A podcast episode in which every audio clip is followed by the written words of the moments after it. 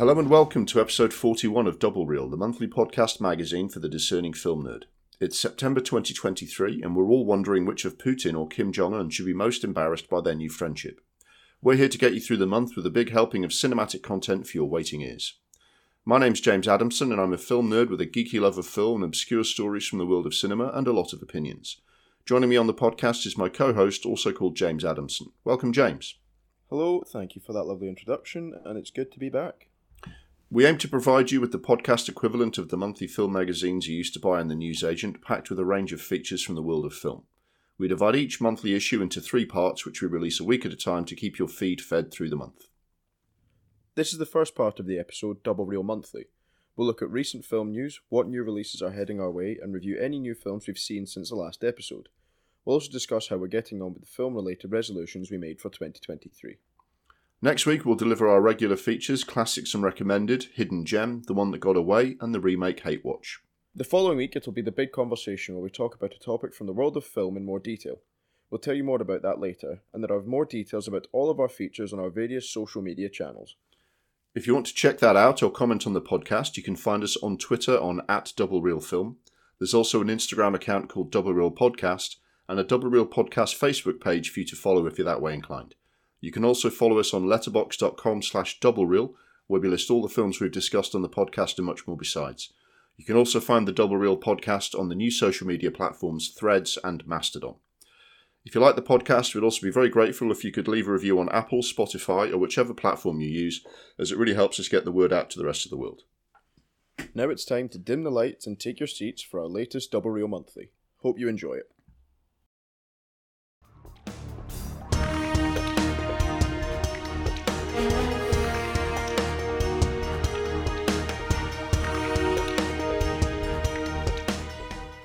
Let's get into it. Double Reel Monthly is the first part of the episode and gives you a regular digest of news, new releases, and how we've been fitting in movie watching with our busy, exciting lives. In the next hour and a bit, you'll get a breakdown of what's going on in the world of film this month that will set you up for your own movie watching. As well as that, at the start of each year, we make some film related New Year's resolutions, so we'll be discussing the goals we've set for ourselves in 2023.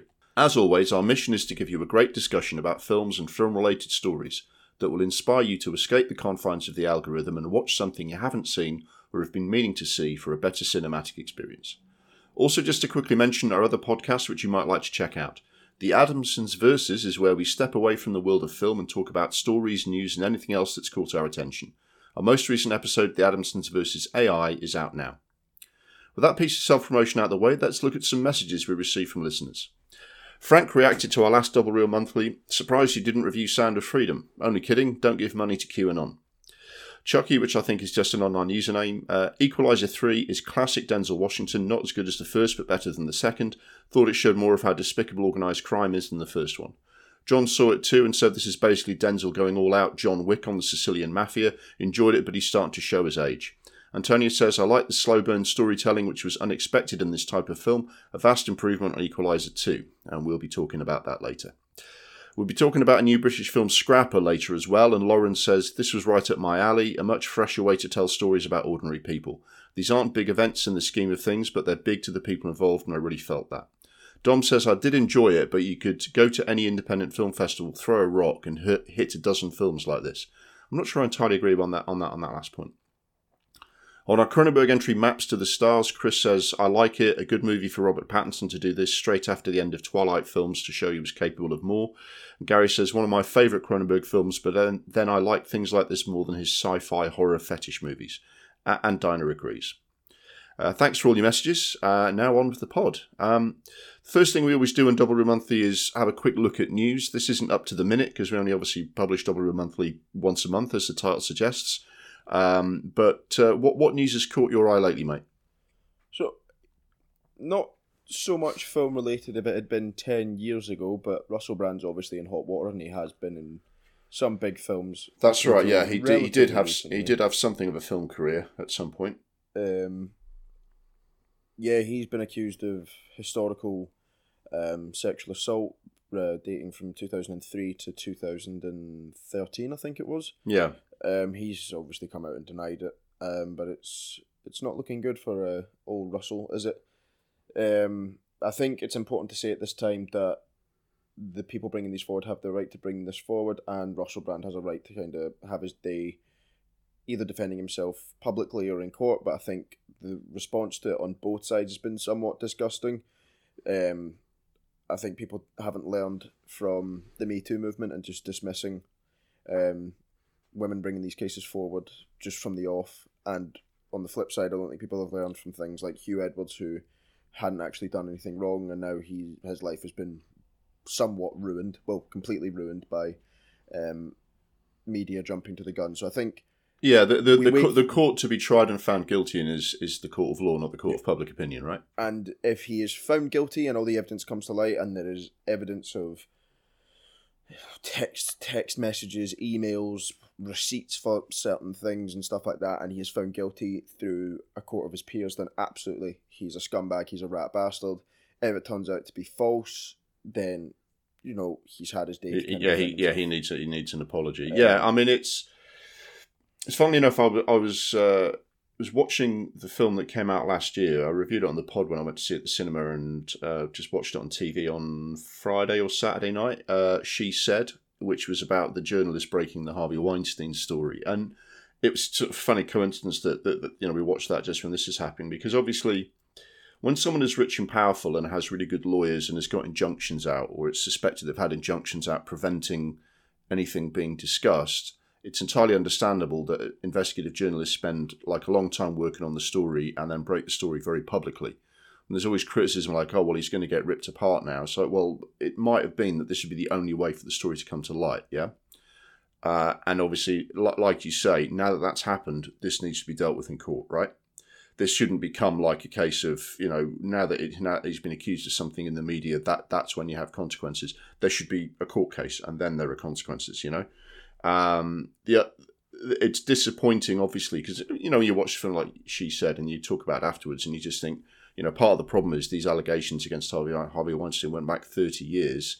Let's hope it's the last time that it takes so long for you know the allegations to come to light because it's really hard to to get a case dealt with for a rich guy, you know. And unfortunately, we've got exactly the same thing happening again. It feels like no one's learned any lessons, like you said, you know. This has got an added dimension to it that because Russell Brand has has become a YouTube conspiracy theorist playing on COVID and and you know some of the the alt right stuff about Ukraine. This is an added dimension that there are people defending him solely because he's come out and said this is the mainstream media and it's become that tribal online bullshit. Um, it's all just very depressing. The best thing for it would have been for none of this to have happened, you know. Uh, but yeah, it's um, that's going to dominate the news for a while, isn't it? Yeah, it's it's going to be well. It'll probably die down over the next few days, and if there's any criminal charges and um, a court case, then it'll obviously come back again. But it's, it's a bit of a, a downer to start with, but I think it's Yeah. it's right to bring it up. I mean, what what also happens often is that the news the, the news outlet with the stories they never get they never send everything out at one go. They usually follow up. They have more information they follow up with. So we'll see what happens on that. Um, in more sort of obviously film related news, more directly film related news. Um, this has been happening for a while, but it sort of came to light, and you sort of you kind of noted it a little bit at the end of our last pod that we recorded together. But Bradley Cooper's got some blowback for his um, playing Leonard Bernstein with a big fake nose. Yeah. Yeah, I saw that. Um, it's it's opened up a bit of a debate about something that's called Jew face, like you know, and it's like if you if you need someone with obvious Jewish features and obvious Jewish stylings to to play an obviously Jewish character, why didn't you get an obviously Jewish actor? Yeah.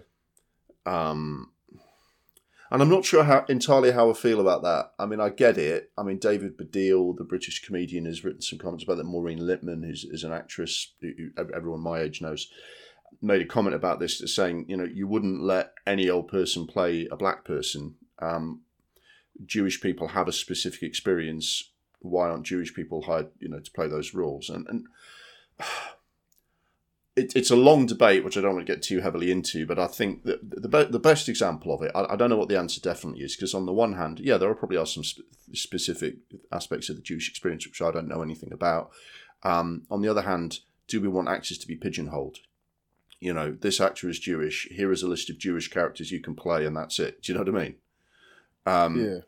I think, but an interesting, an interesting, you know, example of how someone's got this right, and there have been very few complaints, is Oppenheimer, because Oppenheimer was Jewish, but it wasn't, you know, it's where he was from. It formed parts of his opinions, but there were so many other aspects to Oppenheimer: the science, his personal relationships, his own kind of personal struggles, and I don't think anyone's really batted an eyelid about um, Cillian Murphy, Murphy playing him, even though he's not Jewish. On on the other hand, David Krumholtz playing his like best friend is Jewish. His character has more kind of obvious. He's he's he's more overtly Jewish in the sense that he very much you know is observant of all the customs and everything else. And David Krumholtz pl- is Jewish and plays him beautifully and probably plays him better than a non-Jewish actor could have done. It feels like Nolan has got the balance fairly fairly right there. Well, I think my comment on it would be is that Lena Bernstein obviously had an important experience as a Jew in Jewish political issues, if that makes sense. Mm-hmm. So Oppenheimer was obviously Jewish, but he's not remembered specifically for being Jewish. His name is Jewish and he's descended from Jewish people, but his story is he made the atomic bomb to end the war. Mm-hmm. Whereas Leonard Bernstein was involved in, you know, um, you know, what's the, he did a concert called called Hatikva Mm-hmm. at Mount Scopus in 1967 after the Arab-Israeli War. That's Mhm. obviously a massive thing for a Jewish person to be involved in. Mm-hmm. Now, personally, I don't. I wouldn't have found it an issue with Bradley Cooper playing Leonard Bernstein because it's a big star. It'll it'll be a popular film and it'll, you know, it'll draw a lot of eyes to a story about a Jewish person and a Jewish story that many people wouldn't know about. Yeah. And I don't necessarily think that's a bad thing, getting a, a big star in that.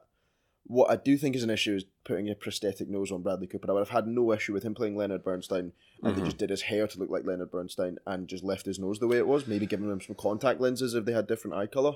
But it's the fact that they've gone out of their way to add to an old Jer- a Jerish, a Jewish stereotype. yeah. Sorry. Yeah. I Yeah. think Yeah. You're that's the issue. right. Yeah. I it mean, would have it would have passed under the radar if it had just been look at this new photo of Bradley Cooper with his um his co-star playing um his wife Mhm. Felicia. Nobody would have given a shit, but it's Mhm. the fact that they've played up on a Jewish stereotype. and if it and if it was any kind of physical feature other than the nose, it wouldn't have drawn as much comment either. Because that the the not not that it look it's it's it's one of these weird conversations where I don't give a shit about this, and we're only talking about this because assholes give a shit about this. But that whole Jewish nose thing has been like a really nasty stereotype over the years. It is not a surprise that that this turns out to be sensitive, right? yeah. Um, yeah, it is what it is, and and you know, right? Look, I, I think Bradley Cooper is really, really good. Okay, I've liked a lot of the stuff that he's done. It does feel a little bit like awards chasing as well, doesn't it? Look how much I changed my appearance for this role, kind of thing. Yeah, but you can change your appearance without putting prosthetics on to in Spot on. But you know what? But, but you know what? The Oscars rewards. What did Gary Oldman win his, his Best Actor Oscar for? The one yeah, where he's not looking like Gary the, Oldman. the, the one where he was the thing is Gary Oldman has done all kinds of films where I, I- I don't know how much makeup he wore for Harry Truman. I don't know how much makeup he wore to, to play Lee Harvey Oswald, uh, Sid Vicious, Joe Orton because he's really brilliant at making himself look like his character without necessarily covering himself with kind of you know globs of, of, of plasticky makeup. Do you know what I mean? But what does Oscar give you the award for? The one where you you know were practically wearing a skin balaclava. You know, it's just that's what you know a fat suit and and do you know what I mean? So it does feel a little bit like part of this is that Bradley Cooper knows that if he didn't put the nose on, his acting wouldn't have been given as much credit in award season. You know. Yeah, and I think what I what I will say on the other side of things is that I really, really, really hate the argument that you should only ever get people of a certain religion um, to play a certain role. I think there is a line and I think we've discussed in the past. I think the line is when uh, Eddie Redmayne pretended he had motor neuron disease. That's where you cross line where you pretend that you have a disability. I think that's completely inappropriate and obviously blackface. Mm-hmm. But if we're going to be like pedantic, like was every single person in Schindler's List Jewish? Probably not. No. No, no. Was was every single person in uh, you know give give me another film? Is every single person in this Maestro film are they Jewish? No. Mhm.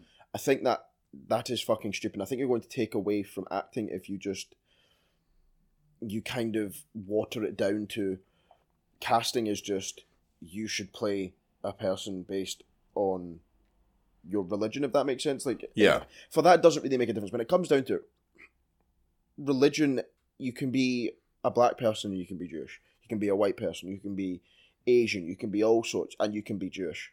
There are very few things where you shouldn't really cross that line, and it really, really fucks me off when you say you shouldn't play this person because you're not of that. Like Tom Hanks, you know, didn't have HIV or AIDS. hmm Tom Hanks crossed the line with Forrest Gump. I know the speech in Tropic Thunder, but I think we do. We've kind of agreed that the line is when you start playing people with disability. But Tom Hanks wasn't a fucking World War II captain, Yeah. but he, he was still in Saving Private Ryan. I think it's fucking stupid for people to come out and say we should only cast people like this, we should only cast people like that. I think if it lends itself to the story, I think it would be very odd if we did a film about, you know, the Crusades and we got people that you know if we got Margot Robbie to play you know a sultan or a sort of head of a caliphate, I think that would be a bit fucking weird and jarring because it wouldn't make sense. Yeah. But it's when it's obvious that someone, when it comes to skin color, should be playing that. I think this fucking outcry it pisses me off. I think there's another one that's a grey area, and that's when it comes down to trans actors hmm that's the one where I'm I've yet to kind of do enough kind of discussion and thought and see where I kind of fall. It doesn't fucking matter because I'm just some guy, but the, there is a sort there is a certain th- grey part where people go. Should you be playing someone like when Eddie Redmayne played someone in the Danish Girl? He kind of went back and said, "Yeah, I probably shouldn't have played a trans person there." So Yeah. for that, I find it quite difficult, and I think it's it's good that we're having more trans people, and I think these roles probably should be going to them because they can draw that. It's hard. It's, it feels like I'm contradicting myself because No. people are saying, "Well, Bradley Cooper's not Jewish. How can he draw from his own experiences?" But at the same time, I think it's good for trans people to get these kind of roles because they can harness that. It's hard, and I feel like I'm Yeah. like a big No, no, no. The thing is, look, the thing is, if you the the issue, the issue, part of the issue for trans actors is there are very few roles for them. So you can imagine them pissed off when a high profile trans character comes on screen and they're not in contention to play that part. Yeah, And the and, and it would be similar with like a uh, you know if you if you had a bunch of Jewish actors talking about what part they love to play and there's like a great part from the stage or like oh an ultimate god that's that's the biggest most famous Jewish person ever who absolutely represents a whole load of things about everything that is to be Jewish.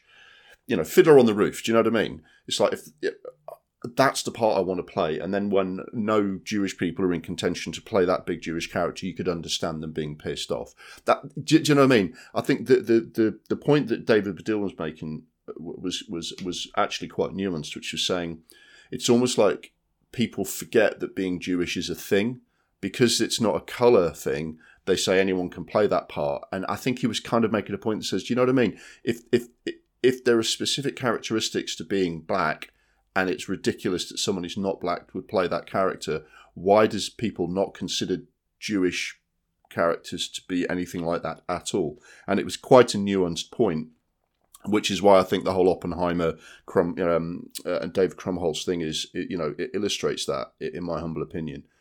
The outcry is the usual reductive social media shit. Do you know what I mean?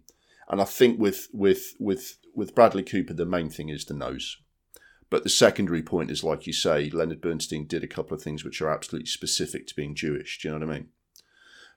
There's a similar one that came about. Do you remember when um, Zoe Saldana played Nina Simone? yes, And people went, hold on, Zoe Saldana is this little kind of waif-like creature. Uh, and she's like very, very light skinned. And the whole light, light skin, dark skin thing is quite a thing in, in for black people because often black darker skinned black people feel like they get excluded. It's like only Halle Berry can be a model. Do you know what I mean? Because she's got lighter skin, and having someone who's who's you know has basically the opposite of Nina Simone in that sense, playing Nina Simone is a bit is a bit iffy. And then and then to play the part, she had to brown up. She had to darken her skin and put on a and and, and put on a prosthetic nose so that her nose was wider because Nina Simone had quite you know more obviously like original African features, and she was kind of excluded and treated a certain way because of that. And they kind of went, "What the fuck did Zoe Saldana think she was doing playing that character when that was such a big part of who she was?" And I think the operating statement is, "It was such a big part of who she was." Do you know what I mean? Which is why Oppenheimer's not a thing. but maybe Leonard Bernstein is. Do you see what I mean? But that's applying common sense to each given given role, right? Yeah, I think it, I think it depends on the role, and I think, like we said before, there are certain areas that it's prob it's better definitely for black people to play black roles, and you know, same way you wouldn't want Matt Damon playing, you know, Mao Zedong. You know what I mean? That would be It's- yeah, yeah. But like, it it's it's strange how there's outcry to certain roles, and there's not outcry to other roles. Like, if we're applying the same logic to, you know, people with specifics, there was there was naturally and rightly so outcry to Nina Simone playing, be, sorry, being played by Zoe Saldana, but there was no outcry to Rami Malek playing um, Freddie Mercury, or not certainly not as loud. Like Rami Malek is Egyptian. Freddie Mercury was born to Indian parents, Parsi Indian parents. That, that's not the same ethnicity. hmm That's two different parts of the world. It's- Yeah, and th- there's Arab, this. Rami Malek is Arab, and Freddie Mercury's family were Indian. So Yeah, it, you know, it's I find it absurd that people have outcry to someone playing Nina Simone that shouldn't be playing Nina Simone, but don't have any outcry to someone playing Freddie Mercury. I think it's stupid, and I think it comes down to the the the quantity of that characteristic of that certain individual and how important it was in their life. So nobody really gave a shit that Freddie Mercury was descended from Indians, but He- he's, was. he's very hard to pin down. You just need someone who looks like him. Or it would have been interesting if a if a white guy had played him, which which had been considered at some points. I mean, this is going to come up when Gal Gadot plays Cleopatra. Um, Yeah.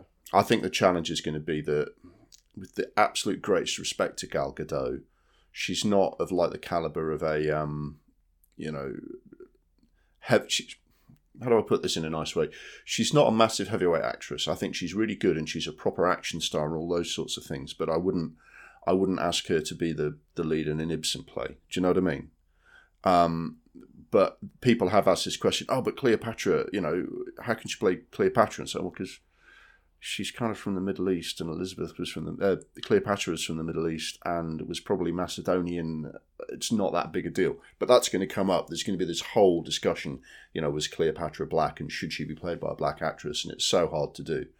Um, I think, look, none of this is solved by Twitter outcry, and I think with Brad Bradley Cooper comes down to probably like I think you, you probably put put your finger on it, mate. He'd probably have got away with it, but for the nose, right?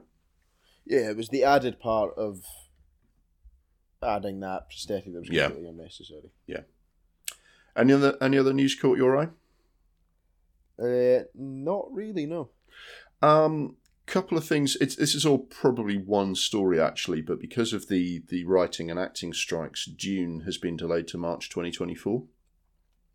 Okay. It was going to be coming out in like November time, but the problem is because actors when they're on strike they can't promote a new film they've got coming out for the studio. They can only promote a film if it's for like like an independent studio that isn't part of the, the dispute or they've got some sort of interim agreement.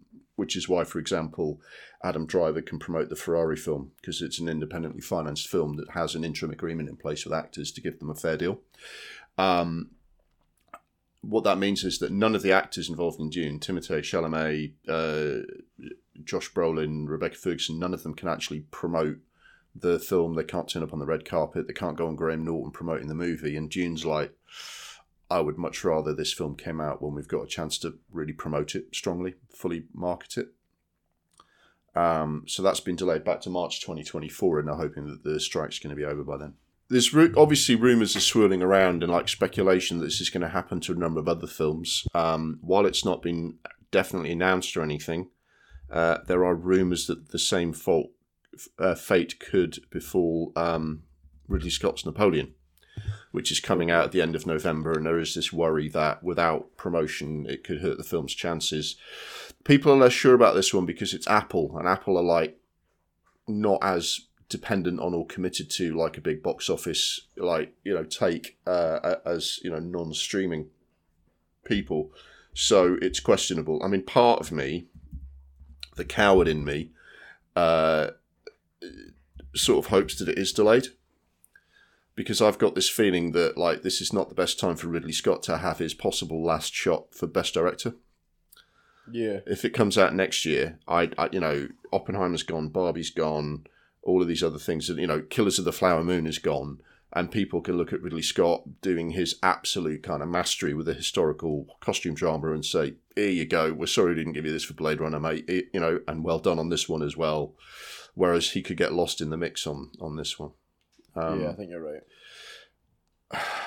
Part of me says, "No, fuck it. Let's see it. Come on, Ridley, knock them all down. Get your Oscar." You know. Um, not that that's the most important thing. I mean, he's made the films that deserve the, the awards. It doesn't kind of. It's like Kubrick never won Best Director. That doesn't make him any less of a great director. But you know, you know what I mean. You, you know, you know why as a like a fan of a director, you have that sort of feeling. We'll just to have to honest, see. Like, without getting into the the the kind of ins and outs of it too much, do you not think that actors promoting a film isn't that important nowadays? Like, for example, the adverts, the adverts before the films in a cinema, tweets, Facebook posts, Instagram posts, YouTube ads, all that kind of thing. I think that is where I would consume most of the kind of ads for for the films that I want to see nowadays. It, yeah, it's it's going to depend. It's going to depend on how how how star dependent a given film is. They're not all they're not all being delayed. So I think I, think the answer is it depends. I think you're right on some things, like a Marvel film. I think a Marvel film would be able to come out even if the actors weren't promoting it. Like I don't, yeah, I don't watch live TV, so for me, I'm not going to be watching, you know, Channel Four and then or BBC News and then see, oh, Cillian Murphy's been promoting Oppenheimer. I knew Oppenheimer was coming out ages ago. I think it's more of you know, I think the film companies can just pay to promote their tweets and they're what are they still called tweets now that Elon Musk has been a bit of a fucking insult? Oh, I don't know. I don't know. I don't think I, don't think he wants them to be called tweets anymore. What, what, does he want them to be called? Oh, I don't know, but he can stick it up his arse. He supports Russell Brand, so fuck him. Wait. yeah, no, I mean it's it, it is going to depend. Some people are pressing on regardless for exactly the reasons you say some some films are looking at the way Barbie did so well with its promotion and the excellent use of the star, because the star can be at the parties, you know, eh, eh, you know, be at the events. You know, when they turned an actual house in Malibu into Barbie's Malibu Beach house and put you know Ryan Gosling and Margot Robbie there, that actually had a big effect because it's not just the fact that they they did that; it was then that people went, "Wow, look at the way they're promoting Barbie. They're really doing some interesting things. Do you know what I mean? It's kind of yeah. Different films are going to make different decisions on this. Put it that way. For example, David Fincher's The Killer is completely unaffected by this. They're thinking, "Fuck it." Um, we're going out. Killers of the Flower Moon, to the best of my knowledge, is definitely going out. So different people are, um, you know, making different decisions on it. So we'll, we'll just have to see. The, the strike, the writers and, and, and, actors strikes are continuing. People are starting to feel the pinch. Uh, that some of the studios are getting pissed off. They feel like they've offered a good settlement now, like a like a resolution settlement, but the, the strikers are holding out for more. Um, there are some people who are being, you know, really uh, impacted by this. You know, not not all actors are on a lot of money, otherwise there wouldn't be a strike. Uh, so the longer they strike, the harder it gets. You know, we come from a family of miners, so we know what that's we know what that's like. Um, you hope for some sort of resolution, and the news that I heard that the studio had actually made an offer that actually improved on the previous position is hopeful. Maybe they can make another offer and resolve this because it, it really needs to get done. So fingers crossed. But it is dragging on at the moment. Yeah. And what it's nice to, to close, however, or finish the news section on some good news. Um, a, div- a diversity report has come out, which indicates that independent film is making progress towards gender parity. Um, looking at it, it's um, the the uh, this is a ratio rather than a percent, so I've got to get my head around it. Um, the the number of independent films directed by women versus men is now seven to ten. So for every ten films directed by a man, independent films directed by a man, seven films are directed by women. So they're actually approaching 50-50 there. Okay. Um, so they're just making good progress and that's improving across key positions. Directors, writers, producers, editors, cinematographers, women are working more, uh, you know, in those roles than ever. You know, there are more women cinematographers and more women uh, uh editors and, you know, other sort of, you know, technical roles, that you know, the ones you don't, you know, always understand completely, you know. Um, as opposed to just you know being hairdressers and costume designers. They're actually getting their due in in a range of, of roles. So mainstream cinema could could follow after that if that's uh, if you know it, with any luck. But there's some good news, and that's just that's not quotas. People have just said, you know, people have started to break through the glass ceiling, and the more people do it, the more you, you know you have an image in your mind of what a film director is. Yeah. And if everyone, and it doesn't matter if you or I think that way, because I've always been, you know, I didn't know Point Break was even directed by a woman. I just thought that looks cool. And it turns out it was directed by a woman. Great. What really needs to happen is the people making those decisions don't only ever see a man in their head when they're picturing who's, who's going to be the director of the next movie. And that sort of that sort of change uh, is is a good sign. A little way to go, but a good sign. So, not you know not all bad news this uh, this month. Let's say.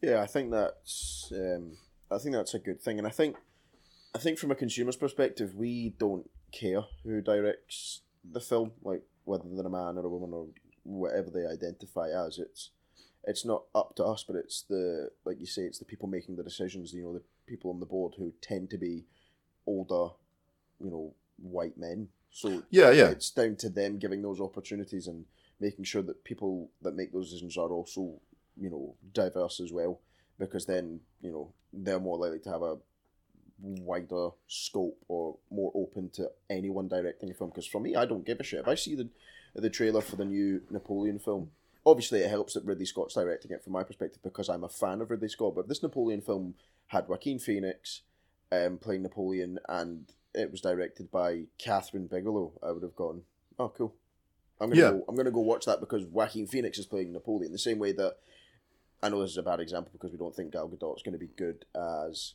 Cleopatra, but say they casted uh, Cleopatra perfectly, and you saw, oh, they're doing a Cleopatra film, and it was directed by a woman. I wouldn't care. You know, it's, Yeah, yeah. Oh, I'm excited to see that story. We should be. We are there to see the story, not the, not really there for the person directing it. Obviously, Yeah. it helps when there's a big name attached to it, and I think, you know, for example, Greta Gerwig going forward, you know, she's going to have a lot of attention on herself because of Yeah, the yeah. success of Barbie. and, and, and, film that, and that's that. the thing. I mean, she's she's followed a good trajectory, right? She's made some independent films that that gained her some attention, and they went, "Oh no, she's she's good here, Ladybird. That's good, well done." That got her the chance to do Little Women, which was a bit more traditional than her sort of indie mumblecore films that she did, because it's a costume drama based on a famous novel. Because she did a good job on that, everyone's like, "Oh, Greta Gerwig making a bit of a name for herself." And obviously, Barbie was part of the draw here for you know, or a big part of the draw for that big movie. But it's the same with Christopher Nolan. I mean, I'd seen some Nolan films and liked them, right? I'd seen Insomnia, and then he did Batman Begins, and oh, this this is really good, right? But then when he does The Dark Knight and just fucking changes the game, it becomes, oh right, what's Christopher Nolan doing next? And now you can add a couple of women's names to that list, right? And that's just that's just cool, because for me, why would you want the same old names every time? Because the same old names means the same old films.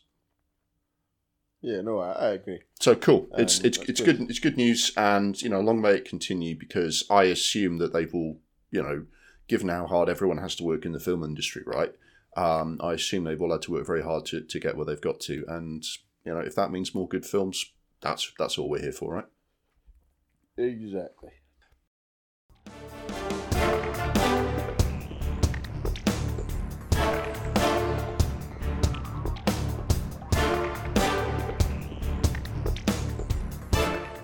The next thing we always talk about is new releases. Uh, the new films coming out um, after the the date that this uh, episode launches, which will be the 25th of September, until the date the next episode launches, the 25th of October.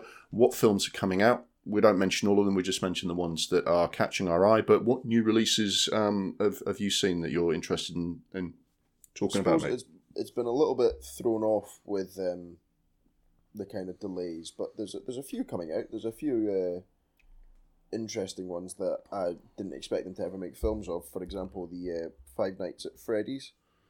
What's all that about? So you probably don't know about this, but it was a really popular game back in the day where the basic concept is you play the security guard at an arcade at night time and you sit in a a CCTV room hmm and it's like it's sort of like you know Chuck E. Cheese. They have those big animatronic dolls, Yeah. but they're all spooky and they're they're trying to kill you. Fun. You, All right. have a certain amount of electricity and battery power, so you've got to scan the cameras and make sure that the teddy bears aren't moving closer and closer to the CCTV room, and you can lock the doors. But you have like ten hours of a shift. hmm The game the, the game doesn't last ten hours, but and you don't have ten hours worth of you know electricity and battery life to keep the door shut. So it's about kind of timing it right and make sure that the the big scary animatronic dolls don't come and kill you. So that's been made into a film. It was absolutely huge. Um, the same way that like Slender was a, a big huge thing. Yeah. Um, it's got Josh Hutcherson playing the role. It seems like he they've kind of tried to establish a backstory to the character. Yeah. Um, he's like he seems like a kind of it seems like a single dad, a young dad with um a daughter to provide for, and he's kind of taking this job. Yeah. Um, and yeah, it's it'll probably be it won't be an Oscar winner. It'll be uh, It sounds like a lot of fun. Is the iron still hot for it? I mean, is this a, is this a thing that was like popular ten years ago and everyone's forgotten, or is it is it still is it still warm enough that people are gonna gonna turn out? interesting that you asked that. I never gave a shit about it. The game, uh, not into horror. Um, but it was big. You would see it everywhere on YouTube more than anything. Like you know, if you followed any of those like gamers that played like did like let's play this game. Yeah. Let's Let, let's that see what game. happens when I play this game or react reaction Um, videos and stuff. Yeah. So yeah, for them, I imagine it'll be uh, maybe a bit of a throwback. I don't think it'll make a lot of money, but uh, yeah, that that'll be interesting to see how that plays out. There's uh, Expendables four. Don't give a shit. Um, there is Saw ten. Again, don't give a shit. Is this yeah? Is this twenty fifth to the twenty fifth? Uh, yeah. Twenty fifth September to twenty fifth of October. Um, there's a few here that I don't even recognise, like the wonderful story of Henry Sugar. Do you know anything about that? Yeah, so that is a short-ish film. I think it's only like 50 minutes long. It's directed by Wes Anderson, so you're you're out already. Um, and this is based on a Roald Dahl story. Now, I guess he's interested in that because he's already done one Roald Dahl adaptation, The Fantastic Mr. Fox. That, when I was a kid, when I was at primary school, it was the let's give the kids something to read that they'll quite like and get them into reading. So we got all the Roald Dahls. We were absolutely kind of crammed full of Roald Dahl stories. Danny the Champion of the World, um, uh, you know, the Twits, Matilda, uh, the Witches, all of that. And uh, Wonderful Story of Henry Sugar is one of those. I don't really remember what it's about, but it's it's notable because Wes Anderson's come out with this quite soon after his last film, and it's it's short. The film's only fifty minutes long because it wasn't like a long novel or anything. It was a short story, so people have kind of gone, "Oh, that's quirky. It's a short film." You know, it's probably going to be shown at festivals and then maybe be on because I'm I'm not paying full price for a half length film, right? So I I guess it's going to be on festivals, on bills or whatever. Um, so that's that. But it, it is it is slightly noteworthy, put it that way. Okay. Um, I'm not watching it. No, me, me either, probably because you know. Um, there's another Exorcist film coming out with Ellen Burstyn and Leslie Odom Jr. hmm Don't really give a shit. There's a few that I didn't know even were coming out. Ooh, the Taylor Swift The Eras tour. That'll be good. Um, Is that like a concert film kind of yeah, thing? fuck that. Um, Killers of the Flower Moon. Um, Yeah, that's kind of one of the big ones, isn't it? October the twentieth. and then after that, oh, Five Nights at Freddy's comes out on October 27th. I apologise. No, no, no. It's near enough. It's near enough. I'm sure we'll discuss it on the next one. but um, yeah, there's a few that I, I like the, the sound of. There's uh, Old Dads with Bill Burr and Bobby Cannavale. Mhm. Um, I like Bill Burr.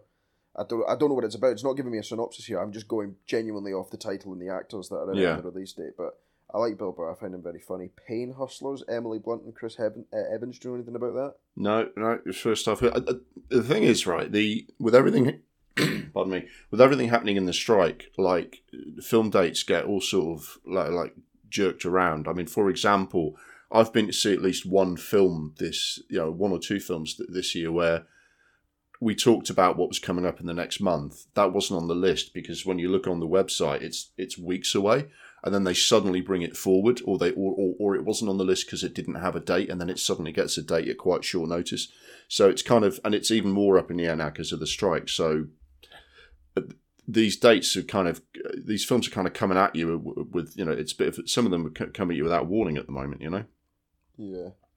Ones that caught my eye 20, uh, 28th September, The Creator, uh, which on the plus side stars John David Washington. It's apocalyptic sci fi, humans versus AI, supporting cast of Allison Janney, Ken Watanabe, Gemma Chan, and Ralph Ineson. Uh, the downside is it's directed by Gareth Edwards, who I don't really rate. Is that the did Godzilla? And Rogue One. I think Rogue Rogue One's fine, right? But I do think it's a little bit overrated. Um, and God, Godzilla 2014 was I didn't think that was very good at all. It, I, I don't. I think he's a bit of a leaden director. He, my feeling is that this is going to be an interesting idea. Which if he directs it the way directed Godzilla, it's just going to be a real kind of slogged watch. Um, and it's co-written by Chris Weitz, so I don't really rate either. So I'm kind of waiting for the reviews on that because it's the subject matter is right up my street. So if the reviews say, "Oh, he smashed it. This is really brilliant," I, I might risk it. Do you know what I mean? Yeah, it won't be. Mm, yeah.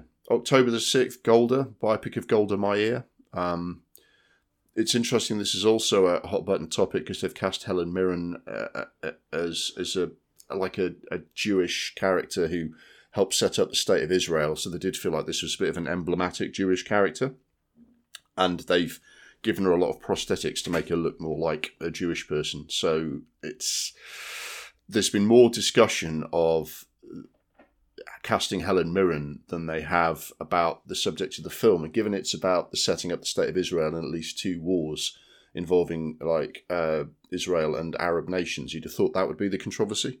Um, but you know, it's. It'd be in, I mean, the, the, the interesting thing is actually going to be how she how they portray Golda Meir and the politics and the events of the time. Um, it's the only thing I'd like to say about Golda Meir is if she alive today, she'd be a fucking enormous improvement on Benjamin Netanyahu, but that's another story. Um, Blackberry comes out next month as well in October. It's uh the latest film about a product, which is very much in the new trend in Hollywood. Fuck off. It's supposed to be quite funny, and it's got Jay Baruchel and Glenn Howerton from It's Always Sunny in Philadelphia in it. Um, see, I thought this has already come out, but that's because it came out at some festivals, and a couple of film podcasts I listened to reviewed it because it had been at the festivals. It's supposed to be quite good, but it, it does feel a little bit like, it, are, are- they gonna? Are we gonna get a um uh, a film about the invention of the Walkman? Are we gonna get a film about like Tamagotchis? You know, it's just on and on and on. Yeah. Um, another one, that. The Great Escaper, which I only mentioned it because it's Michael Caine in a leading role. Don't do that very often. And Glenda Jackson in what I think was her last role before she died. It's about an elderly war veteran who breaks out of his care home to attend the D Day 70th anniversary celebrations. Okay. Um, you know, we'll see. It's the sort of thing I'd probably wait and watch on telly, but it's for for those older cinema goers who like to go out to the cinema who go and watch things like that 80 for Brady, the book club, and um, Best Exotic Marigold Hotel. It feels like it's aimed at that audience. You know, they like, you know, they'll go and see it at 11 o'clock and get a cup of tea, uh, uh, you know, and a biscuit. Um, I'm trying not to sound patronising. It's, you know, it's that older audience. It's the grey pound, you know.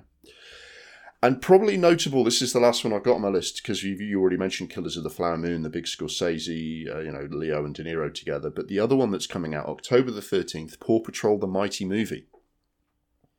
Uh, Now, this is only really notable is that it's likely to be your little brother's first ever trip to the cinema. uh, The way I look at it is that if he has got the attention span to watch films now, we'll find out that'll be great and we can start taking him to see some good stuff. And if he gets bored and wants to leave after 20 minutes, I really don't mind. this is the sort of thing with Paw Patrol. There is a big watershed here. Anyone who's not a, spe- a parent of small kids may not be aware of the Paw Patrol phenomenon. Anyone with small children, however, will have seen every episode of the TV show 8,000 times. Um, but yeah, that's Paw Patrol, the mighty movie. yeah, good luck with that. Thank you. Uh, any other n- new releases to discuss?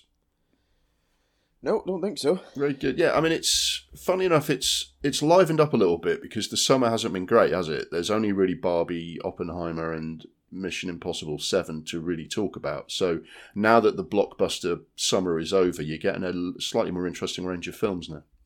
Yeah.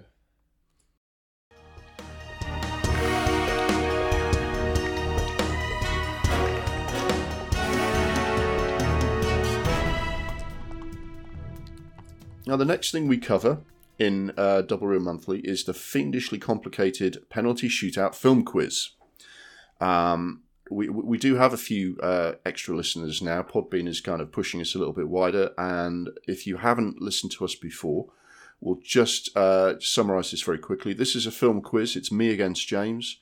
Uh, it's in the format of a football penalty shootout. So we answer a question each in order, five in a row. Whoever's whoever has got more questions right after five is the winner. Um, we have a tie break if we if we're still level after five, uh, and the loser has to do a forfeit. The forfeit being um, uh, watching a film that you're definitely not going to like as punishment chosen by the other person. I'm not doing very well on this. Um, I've lost three of these. We've had a few draws. I've lost three. James has lost none. My last forfeit was to watch Diana the musical, which fucking hell, man. Uh, I forgot that existed. I only, I yeah. So is, this is I have my sister to thank for this because she's somebody recommended this, and you said I'm going to make that your forfeit, which is Right. wonderful. I'm so You've got to give the people what they want. fucking hell. They were paying for blood. and it's it is such a weird thing. I mean, the first thing to say is that I I watched it. I watched it all the way through, right? But I didn't look. Fucking hell. but I didn't look directly at the screen more than a few minutes at a time for fear I might tear my own eyeballs out. It's the weirdest fucking thing because it's got stories about Princess Diana and Prince Charles. It's basically a lot of the subject matter of The Crown, but because it's a musical, you've got people in a chorus line behind Diana giving it the little sort of wiggly shoulders while they kind of sing the chorus. And it's just the maddest fucking thing it's surreal. the only way I could get myself through it was like imagining ways that they could make it more entertaining. For example, rescore all the songs uh, and have the music played by Megadeth. That would have been quite good. Huh. Who could you have playing Charles and Diana to make it more entertaining? And I settled on Greg Davies and um, Daisy Lee Cooper from uh, uh, Nevermind the Buzzcocks. That would be quite good. Um, and I thought what they could have done to make the the the, the crash scene more interesting is if they choreographed it like that episode of Red Dwarf. Do you remember that episode of Red Dwarf where they're kind of um Yep, I know that where they're the- all sat on the boxes. they're- they're sat on the boxes. Squid. yeah, and they're pretending that they're in a car chase and they're they're they're in they're sitting on boxes pretending to be in a car. I reckon that would have been a really good way to dramatize the uh, the the Paris um, tunnel incident. Fucking hell. But other than that, it's not a film I recommend anybody watching. Even, you know, sometimes people like to, oh, that's so bad it's good. No, no, no, no, no. This is so bad it's torture. I really don't want to lose another fucking quiz. Yeah, eh, I think what's mental is that you can have films like Once Upon a Time in Hollywood that are dealing with the Mansons and the Sharon Tate murders, and that is more sensitive and is dealt with more sensitively than a film. I'm, I'm sorry, a musical about Princess Diana's life. It is just it's surreal. You cannot. I refuse to believe that I've actually watched that, and I have watched that because I refuse to believe that that is a genuine thing and not just some sort of acid trip that Netflix manages to fucking translate via your eyeballs. It's so fucking. the mental. bit that really blew my mind, right, is that for reasons best known to themselves, um, Princess Diana's step grandmother by marriage, I think they've got that right, is Barbara Cartland. Her dad's second wife um, was the daughter of Barbara Cartland or something, which made sort of made Barbara Cartland sort of a relative of, of of Princess Diana. Now, this may not be a big thing for you, but anyone my age remembers Barbara Cartland as being she was the byword for kind of cheesy romance because she wrote like a thousand romance novels. I mean, she would just you know just rattle off the same old shit about like a young ingenue falling in love with a count, write it in about a day and a half and publish it. And I don't know who read this shit, but she also looked she looked like a giant blancmange with like eyes drawn on it, and she, it's like she was kind of a joke, and it would be the sort of like Barbara Cartland would be like a spitting image puppet, or she'd be like an impersonation that someone would do in the eighties, and people would go, "What's the difference between Dame Barbara Cartland and Dame, and Dame Edna Everage?" You know, and, and this sort of thing, right? Um, and for the 21st century audience, you've got a lot of Barbara Cartland in the in the Princess Diana story, to the point where they introduce. I don't know if you did you manage did you watch all of Princess Diana the the musical? No, did I fuck? Did you see I the bit watched- where Did you see the bit where they introduced James Hewitt? Who the, who the fuck's James Hewitt? He's the the bloke, the, the, the ginger haired bloke that people used to Oh, joke Prince might Harry's be might be might be. Harry's dad. Yeah, James Hewitt. He's introduced to the musical with this kind of sexy uh, grind, you know, grinding. Oh wow, what a man type song. Topless, just wearing a pair of kind of riding trousers, carried into the stage, and then for reasons best known to themselves, Dame Barbara Cartland starts grind dancing up against him. I just think, what the fuck am I watching? That's that's the thing that if anyone is somehow possessed to watch this is that it's not just you hear they've made a Diana musical and you go, oh for fuck's sake, you know, you think, oh no. But you'd think they would try and do it in a way and it's just not a subject matter that you would make into a musical, if you get what I mean. Like I'm trying to describe this in the best way possible, but you know that the way they made Hamilton, they made that and they told the story of Hamilton with songs. And there's some points of humour, but there's obviously some tragic moments in Hamilton, but you think that if they were possessed to make this, they wouldn't have done it anywhere near the way they actually did it. Like they have fucking topless men and elderly women grinding on, you know, on these topless men. You like you, you just can't fathom why they did it this way. Do you know what I mean? Like Mhm. it's you okay, someone has approved this and okayed and given the money towards this massive production of Diana the musical, and then you think, oh for fuck's sake, I just hope that they can have a modicum of sensitivity. There is no sensitivity in this film. You'd get more sensitivity in an Andrew Tate podcast than you would in this fucking uh, musical. It's Every, every choice is ridiculous. I mean, the hair that Princess Diana has, it looks like a comedy wig. They look like they've basically mugged Mary Doll from the Rab C. Nesbitt stories, grabbed Huh. her wig and stuffed it on the head of of some poor sod of a of a Broadway actor who's kind of, you know, this is going to be big. I better be in this. Shit, that's the hair I've got. Do you know what I mean? On the whole thing is bonkers. Honestly, honestly bonkers. I've watched about five minutes of it and it has emotionally scarred me. I watched I watched it from I watched it all the way to the end. Like I say, uh, taking breaks to not look at it directly for too long. You know, like Bird Box, where you blindfold yourself because if you look at it, you might kill yourself. It's the,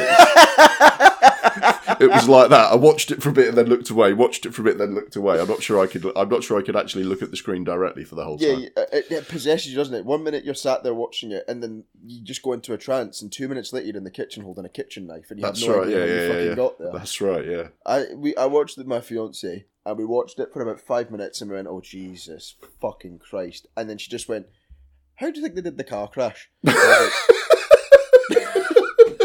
Right. No, that, we're not laughing at the car crash, but you're just thinking, how do people without uh, any fucking grace or sensitivity do this? And you go to the end, and it's.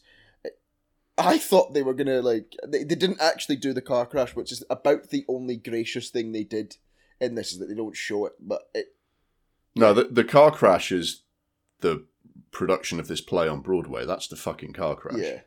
But I'm glad you enjoyed it. Yeah. Um, So so yeah. So that that gives you some context into why this quiz is so keenly contested because the forfeits are pretty punishing.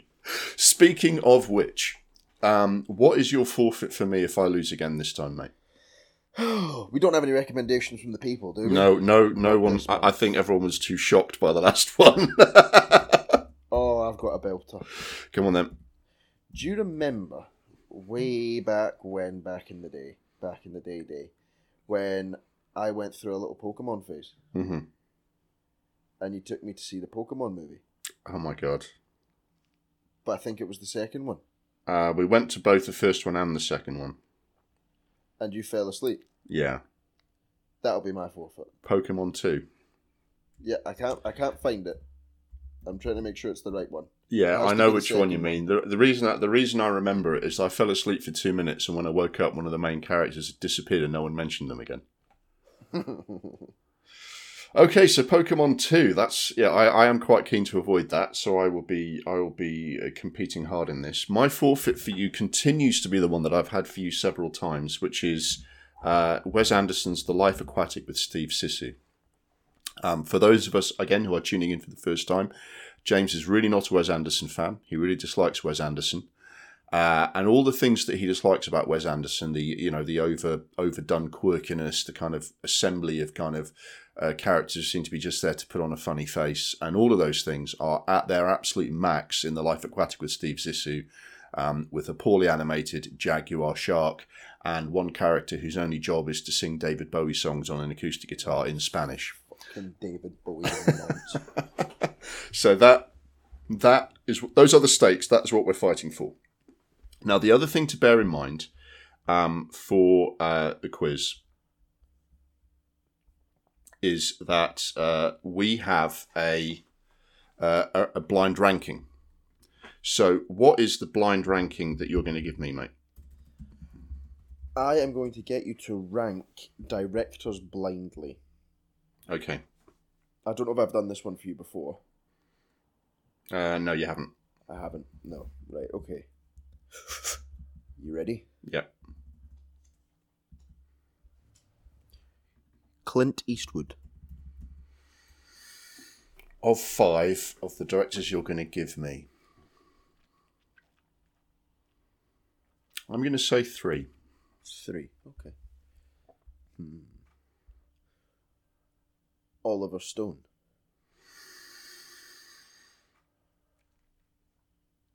Four. Okay. Francis Ford Coppola. Two. Okay. Stanley Kubrick. I've only got two left, haven't I? One of them Stanley Kubrick. One and five. You've got positions one and one, one and and five. five.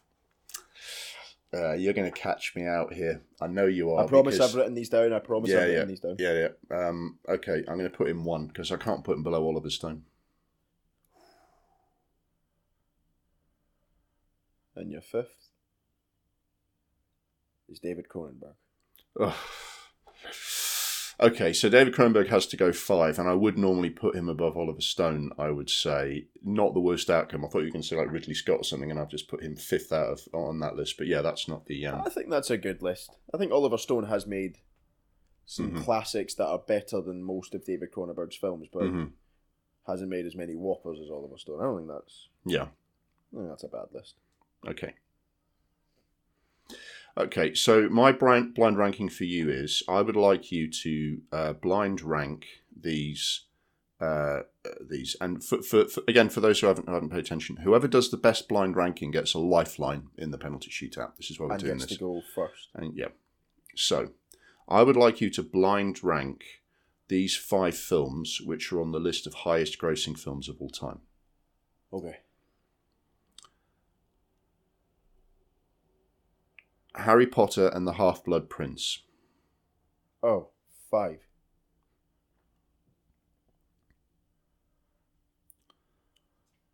Lord of the Rings: Return of the King. Two.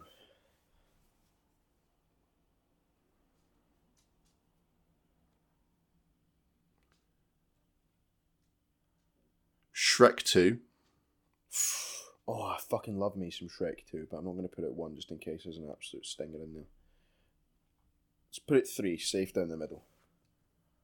One Okay. and four left. Avatar. It's got to go forward. It's not better than Return of the King. It's not better than Shrek 2. Pirates of the Caribbean: Dead Man's Chest is your fifth. Ah! Which I believe you have to put at number one. Fuck! Yeah, there you go. You've won the coin toss. oh, finally something goes my way. Not, not, not that we're like really like like super keenly contesting this quiz or anything, but there's a lot riding on this. We're going to get that competitive that we're going to st- start sending like fucking bags of shit to each other's houses to forfeit. If you lose, we will set fire to something you care about. I will about. happily have a bag of shit sent to my house as opposed to watching The Life Aquatic with Steve Zissou. In okay. fact, if I lose this, can you send a bag of shit to my house instead of making me watch The Life Aquatic with Steve Zissou? Doesn't even have to be your own. Okay. Yeah, it would probably easier to arrange something that's not my idea, like like order you a bag of like natural fertilizer from B and Q or something. Wonderful, thank you. Uh, no, no, I'm holding you to the forfeit. I've lost three of these. The things I've had to No. fucking These watch. questions are about to be fucking stinking. Like, can you tell me the gross of Metropolis from the 1920? I'm like, yeah, yeah, so no worries. All right, so I get to answer a question first, um, and I get a lifeline at some point. So ask me my first question, mate. Okay.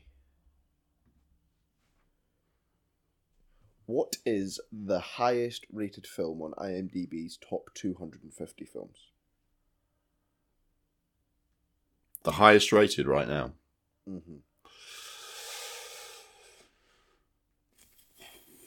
I'm not going to use this as your lifeline. I'll give you a clue. It's 9.3 out of 10 with 2 point, nearly 2.8 million ratings.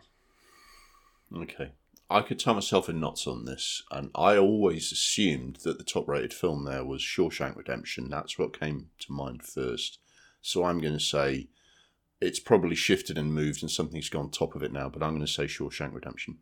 It is Shawshank Redemption. 9.3 with 2.7. You made me doubt myself there when you think, oh, oh, maybe it's changed. Maybe a lot of film's come out that's totally sort of blown the gaff, but no, Nah, yeah. nothing really comes close. yeah. The closest film in the last 15 years is The Dark Knight.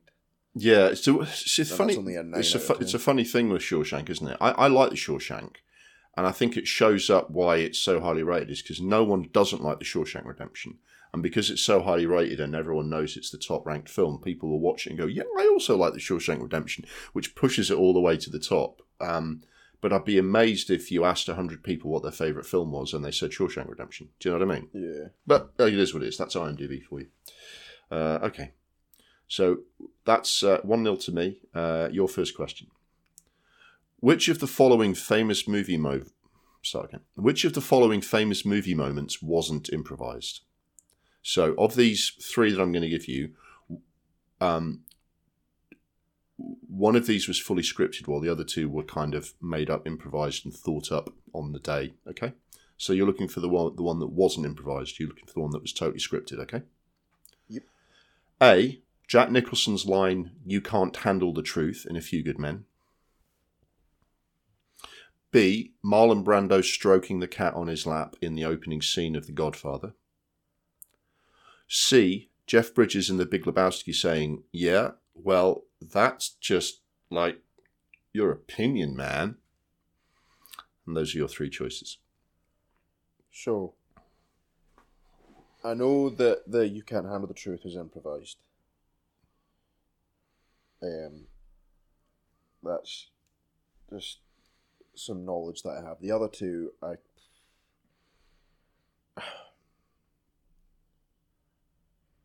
Was that improvised, the Big Lebowski line? 'Cause I feel like the most obvious thing when you have a cat in a scene is that you're going to stroke it.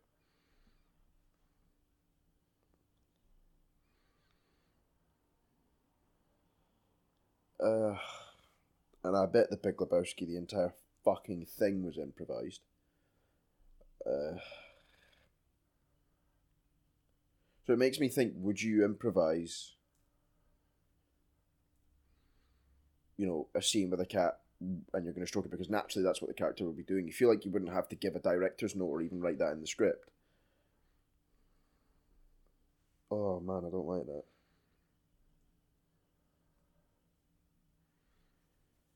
Unless, unless I'm missing like a really famous story about the Godfather. Well, like maybe a cat wandered in.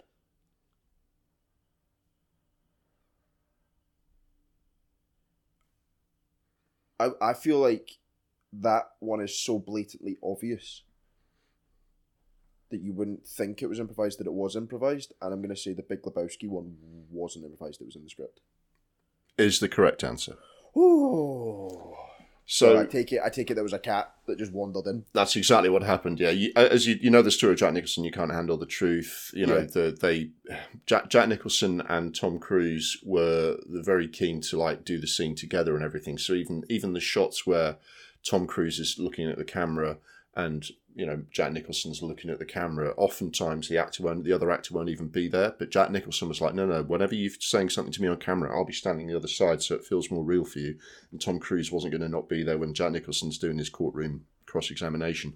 So they were other sides of the camera at each other, which meant that it got really kind of lively. And um, Jack Nicholson came up with that.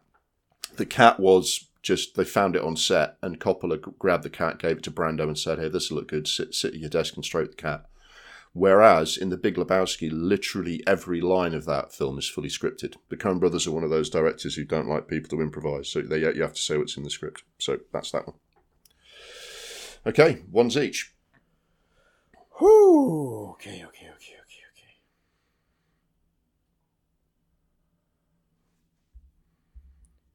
Second question. Apocalypse Now was nominated for eight Oscars.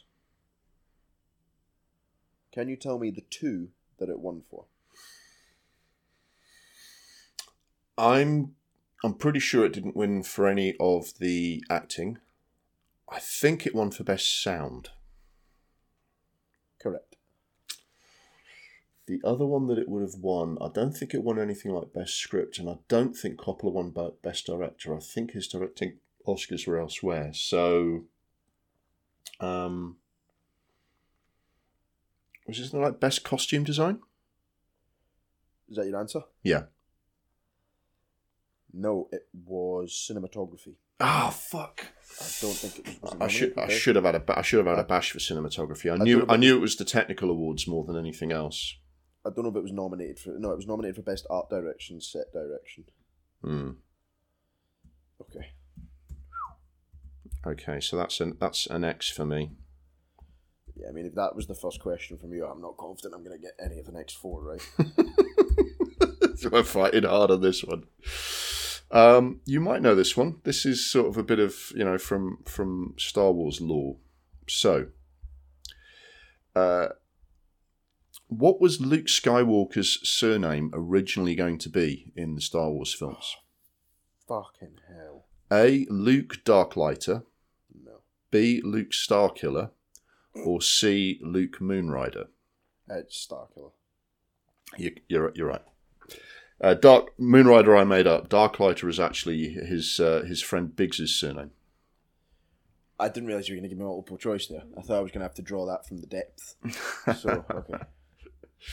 Okay, so you are you are now ahead, actually, aren't you? Yes. Yes. Good. Okay, now my third question. Right. Pixar has won several Oscars for Best Animated Film. Can you name me just the film, bearing in mind, and can you name me four of the films that have won Best Animated Film? Okay, so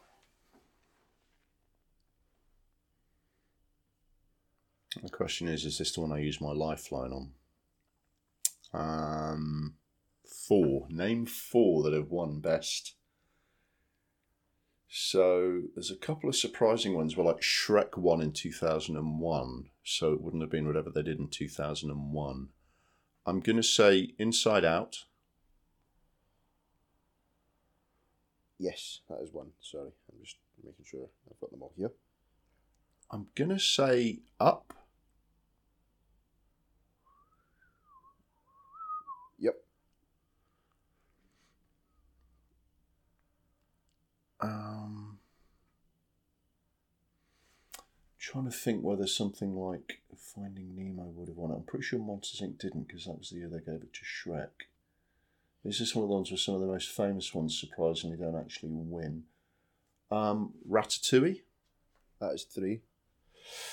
Can I just give you a clue? Toy Story 1 and Toy Story 2 weren't nominated because the Oscar started in 2001. I don't Yeah, want yeah, yeah. guesses on films. No, no, no, thank you. Um, so I'm now gonna. I'm kind of now choosing between Finding Nemo and WALL-E because I know WALL-E had a lot of love.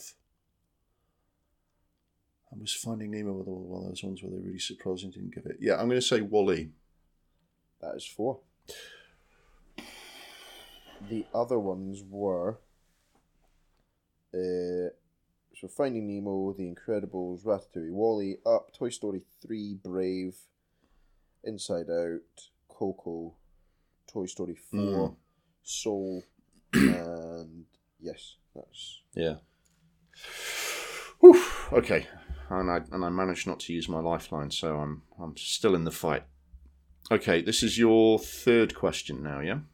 yes.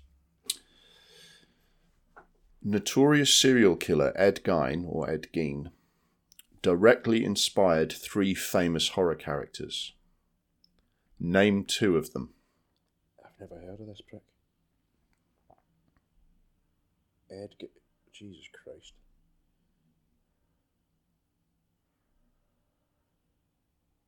Ed, Ge- I've never heard of this prick. Um, He was like one of the first big serial killers who was known for like killing people and taking trophies. And you know, when they found his house, it was an absolute kind of horror horror house kind of thing. so I'll write off ones like. I'll write off ones like Freddy and Jason and uh, Michael Myers. Um, I can't even think of three out with them. Now, depending on the timing, Yeah, and, and this is only fair to say that Ed Gein came out was um, caught in the 1950s, so you've got Okay. pretty much the whole classic horror era. so I'll go for Norman Bates for Psycho. That's that one. Like a pre- pretty obvious one. That's one. That's one that- correct answer.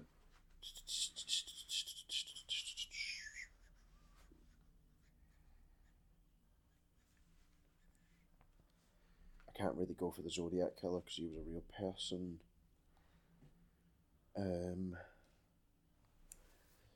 other than Norman Bates. Problem is, I just want to pick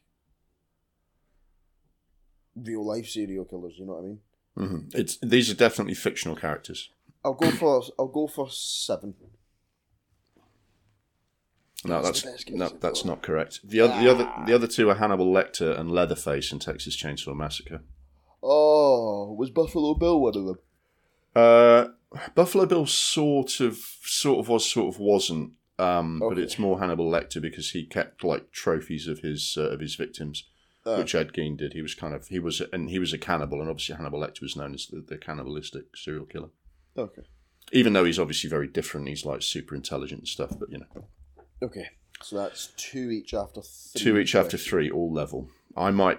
That my best chance of swinging this is to use my lifeline at the right time. Yeah, you've saved it till now and it's a tie, so it's it's going quite well for you.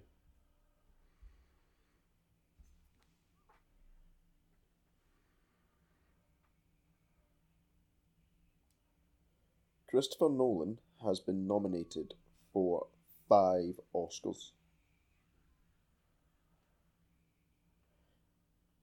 Can you name me the three films that he was nominated for and give me two of the categories that he was uh, nominated in? He, he personally was nominated in, yeah. Yes.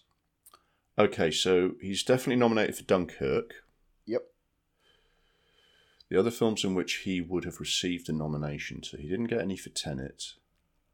Um, so, so the choices are Interstellar, Dark Knight Rises. I don't think he was nominated for Dark Knight Rises. Um, personally nominated.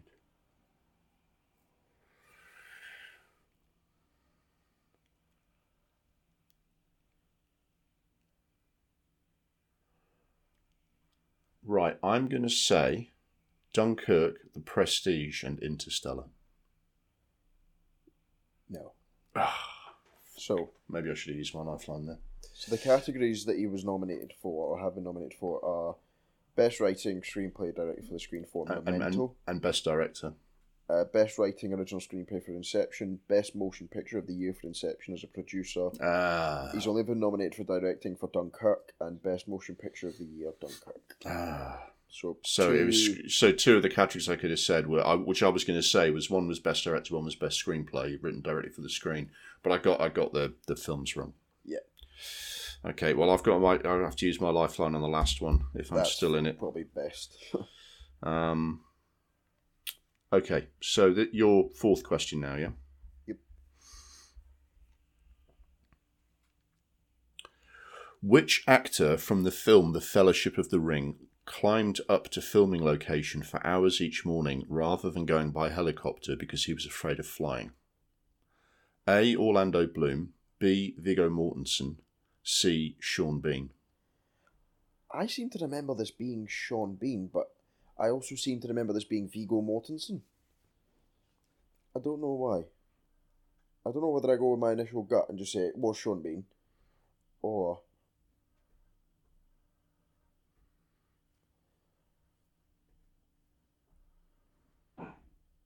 yeah, Sean Bean. Don't want to hesitate. Sean Bean. Is the correct answer. I don't know why I had it in my head that was So- Viggo Mortensen. So you are three two ahead. I have to get my last one right to draw level, and hope you get your last one wrong. So my last one with my lifeline to use uh, is now. Okay, the fifth and final question is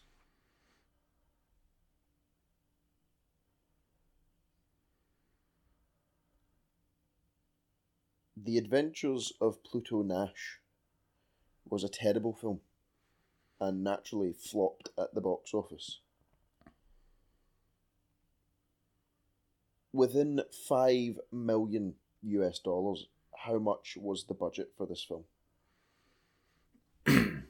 And I'll be using my lifeline here. So anything you can give me to help me get near this. Right, how do I give you a clue for this without.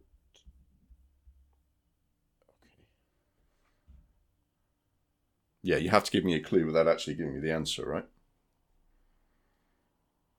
Huh.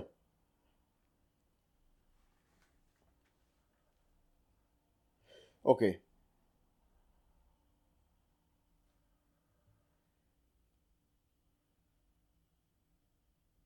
It's above 80 million and below 120 million. Which is, let's just stop for a second there. Fucking mental, by the way. Yeah, yeah, yeah.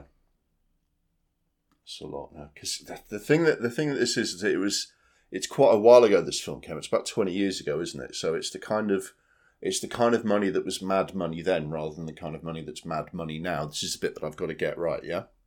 Yeah. Um.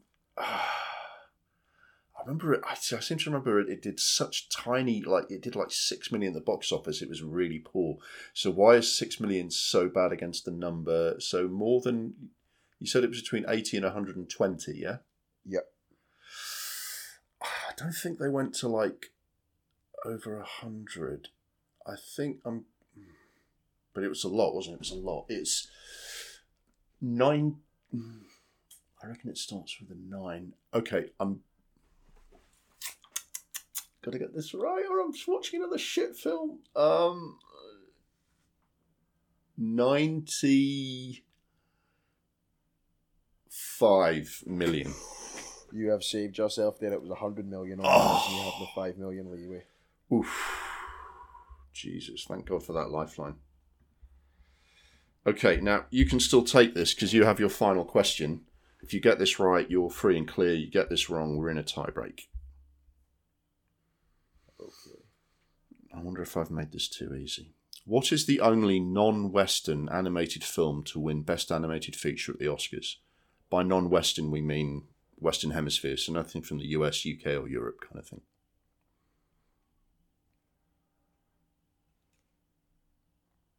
Are you mad? Spirited Away. Oh, I've made this too easy. You started with potentially one of the hardest questions I've ever heard.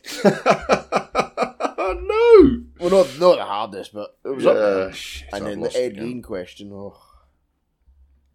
Once Ah. again, you don't have to watch the full thing because you didn't watch the full thing last time because you fell Ah. fucking sleep. So Yeah, I did actually. I, I, I was so kind of, you know, I had desperate OCD need for closure. I tried to. I, I, I watched it back because you had the video to work out what happened to the character that went missing.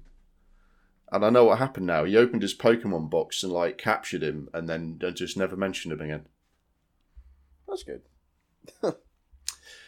So that's 4 0 to James. I've fucked it on the last question. I needed to come Yeah. up with a better final answer, final question. Um, so well done, James. Well played. You win 4 0.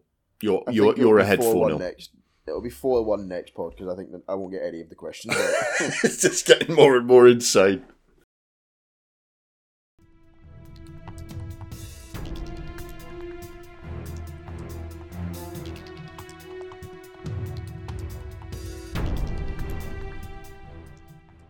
After that, we go for what new films we've watched uh, th- this uh, this month since the last episode. Um, so, what have you been watching, mate?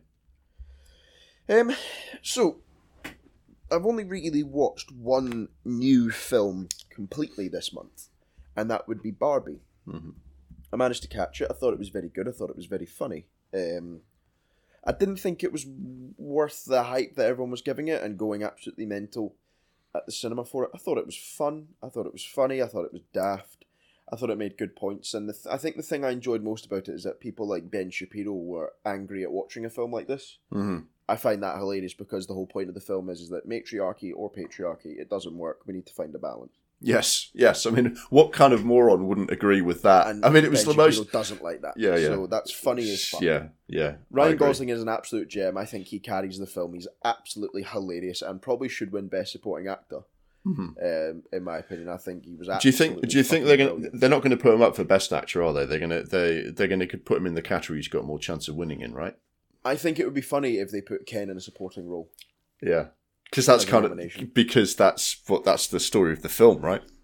I just I thought it was brilliant. I just I was reading up about it and how Greta Gerwig and Margot Robbie had to come up with a system where Margot Robbie could hold their face for so long before she burst out laughing in Ryan Gosling's face. Um, yeah, he really I he really goes for it, doesn't he? Oh, he was he was tremendous. It was funny as fuck seeing Malcolm X playing a Ken doll, Shang Chi playing a Ken doll, the, yeah, yeah, the lead from Blade Runner twenty forty nine playing a Ken doll. yeah, yeah, Um, yeah. I think my my favorite bit is when they're trying to hatch the plan to get all the Barbies back on their side after being brainwashed by the patriarchy. Spoiler alert. hmm And uh, Barbie says, "Oh, would you? I'll I'll be your long term, no long distance casual non commitment girlfriend if you still have me." And he goes, "Just excuse me one second. And he goes into the back, through his uh, saloon doors, hides, and goes, "Sublime." he improvised that, and I just uh, funny as fuck. Yeah, I, li- I like I Um, like the way he just suddenly thought the whole thing was about horses because he watched that video. He says, "Come inside. I'll play guitar at you for four hours." I wanna push you around. I thought it was brilliant, and then there was just loads of four, uh, fourth wall breaks that were great. The start mimicking two thousand and one, A Mhm. Space Odyssey. Just there's so many good bits. It's very funny. It's very well done. Did you see- Gerwig's did you see what- talent for comedy? I think it was great. Did you see what I mean? Though it felt like Greta Gerwig had a lot of funny things and funny ideas and funny lines that she could have used in a lot of films, but she just realised that this will work really well in Barbie. Do you know what I mean? That whole America Ferrera speech, you know, and and the kind of you know the, the, and, and where um where uh, Ken says the, by the time I realised the patriarchy didn't have anything to horses, I I I- I lost interest. It's kind of like she realised that Barbie was where she could use all those ideas. Do, do you see what I mean? Yeah, it, it, was just there was loads of funny lines. I enjoyed the line about um about Zack Snyder. Oh, that made I was. I, did I tell you I was the only person in the who laughed at that line when I was when I was when I was watching it? I felt really awkward. I thought it was I thought it was brilliant. Um, Yeah. I thought it relied a lot though on the writing and the set designs, and Mhm. I think after they go to the real world, it does die off a cliff a little bit, hmm in my opinion. And you know it, it's all it's funny seeing Ken being in the real world for five minutes and being obsessed with the patriarchy and seeing three pictures of Sylvester Stallone and wanting to establish that himself. hmm but after that, I kind of felt like the story died a little bit. And then came like- back once they arrived back in Barbie Land and, and like restored the. Yeah, with the musical bit at the end, I thought that was brilliant as well. Mhm. But um, I, I, there was loads of funny touches. I enjoyed um, Kate McKinnon's um, weird Barbie. I thought that Mhm. was really good. Thought that was funny because I Yeah, thought yeah. were they going to bring that up the whole how everyone destroys their Barbie dolls. Um, Yeah, that's the one thing I thought they could have. It's like I said in my, when I when I watched it, I, I very very few criticism of, of how well Greta Gerwig did the film or the acting because I thought it was all excellent. The only criticism I would have is that that bit about how you play with Barbie changes Barbie. I think they that you know because she's like that because she's had a hair you know she's had a hair cut off and she's been dipped in stuff and she's been drawn on, and I thought that was really funny. They could have done more with that, but otherwise, I I don't have a criticism. yeah, I think they had a good idea for a story. They just had difficulty trying to kind of flesh it out. hmm My my one main criticism is that they made President Barbie well, bleep out the line um, "motherfucker." I thought that Mhm. would have been funny if they hadn't bleeped that out. I thought that would have been brilliant if they'd. Yeah, they'd that have lost their twelve rating if they'd done that though. No, you can have one F word, can't you? You can have one F word, but you can't have motherfucker. How? That I, I, I don't I don't I'm not saying it makes sense. I'm just saying those are the rules. That that those are the rules that stupid the, of the film the film censors. Yeah. In fact, you can say this. These are the rules of the twelve. It's so silly. You can you can say fuck as long as you're not actually using it to describe a sexual act. So you can say I'm fucking annoyed or I fucked it up or oh fuck, but you can't say I want to fuck you. To to maintain the twelve or PG thirteen certificate. Okay, never. But I think Greta Gerwig was slightly done a belter, as we would say in Glasgow, by Lizzo deciding to be an absolute fucking idiot because she features prominently in the first kind of twenty minutes of the film with the. and uh, and then she's turned out to be a bit of an arsehole. Um, but yeah, um, overall good. Other films that I watched and couldn't finish because they're absolutely dog shit. Um, Elemental. Yeah, Have you watched it? Tried to watch it? I, I was What the almost fuck I was was that? I, I was sort of tempted to because the the director gave a really good interview where he said this really heartfelt thing about some of his in, in, interest in the characters, but it's like the story just has no hook. It's like It's shit. It's just boring. eh? Every, everyone in this city is like one of four types of, of, of thing fire, water, whatever. It's just it, it doesn't it just didn't grab me. It's like mm. Yeah, it, it's stupid. It's got no. it strikes me as the sort of thing that Pixar would would not have greenlit fifteen years ago when they were still coming up with good ideas. Yeah, terrible. Uh, tried watching The Founder. Came out a few years ago. That's about of McDonald's, or something, yeah. my my partner used to work for McDonald's. He said, "Oh yeah, that's really good because she had that kind of interest." Um, and then it, it- it's just kind of boring. You can't make a full story, but it's interesting. The first like if they'd made it like a kind of forty five minute documentary about how these these two men revolutionized the fast food business, then I'd be all on board. But it was genuinely boring after that. hmm Um, It's I funny how there's sort of more and more films like this now about how someone who set up a company or someone who came up with a toy or someone who came up with a training shoe. It seems to be the new thing, right? Well, there's there's plenty of scope for it, but I think it should be done. It didn't need to be like an hour and forty five. hmm Um, there's plenty of interesting stories. Did you know that the um, the founders of Aldi, one of their um, one of the founders, they were two brothers, and they actually split up to form two different Aldi companies. One of them was actually kidnapped and taken hostage and held for ransom. Yeah. And Aldi, being the budget discount money saving supermarket they are, he actually managed to negotiate a lower price for his ransom. Oh, that's tremendous. Now that's a fucking good story. yeah, that um, is. But but again, do you reckon many people would go and see that? I know Aldi's become a bit of a kind of meme with the their Twitter and the they call him the caterpillar Cuthbert spat, but no, hang on, that's a film. The Cuthbert spat, a courtroom drama about a caterpillar. No, so I'm getting distracted. But would, Yeah. would people that have worked in retail be the only people, or even people that have worked for Aldi? Do you know, would people actually give a shit if they were, you know, if it was? I, th- I think you, yourself, you, could put it in context. I think the um maybe who knows. I mean, the fact is that if there's a story there, someone's probably going to make it. With the, recent trends in cinema, so we'll find we might find out.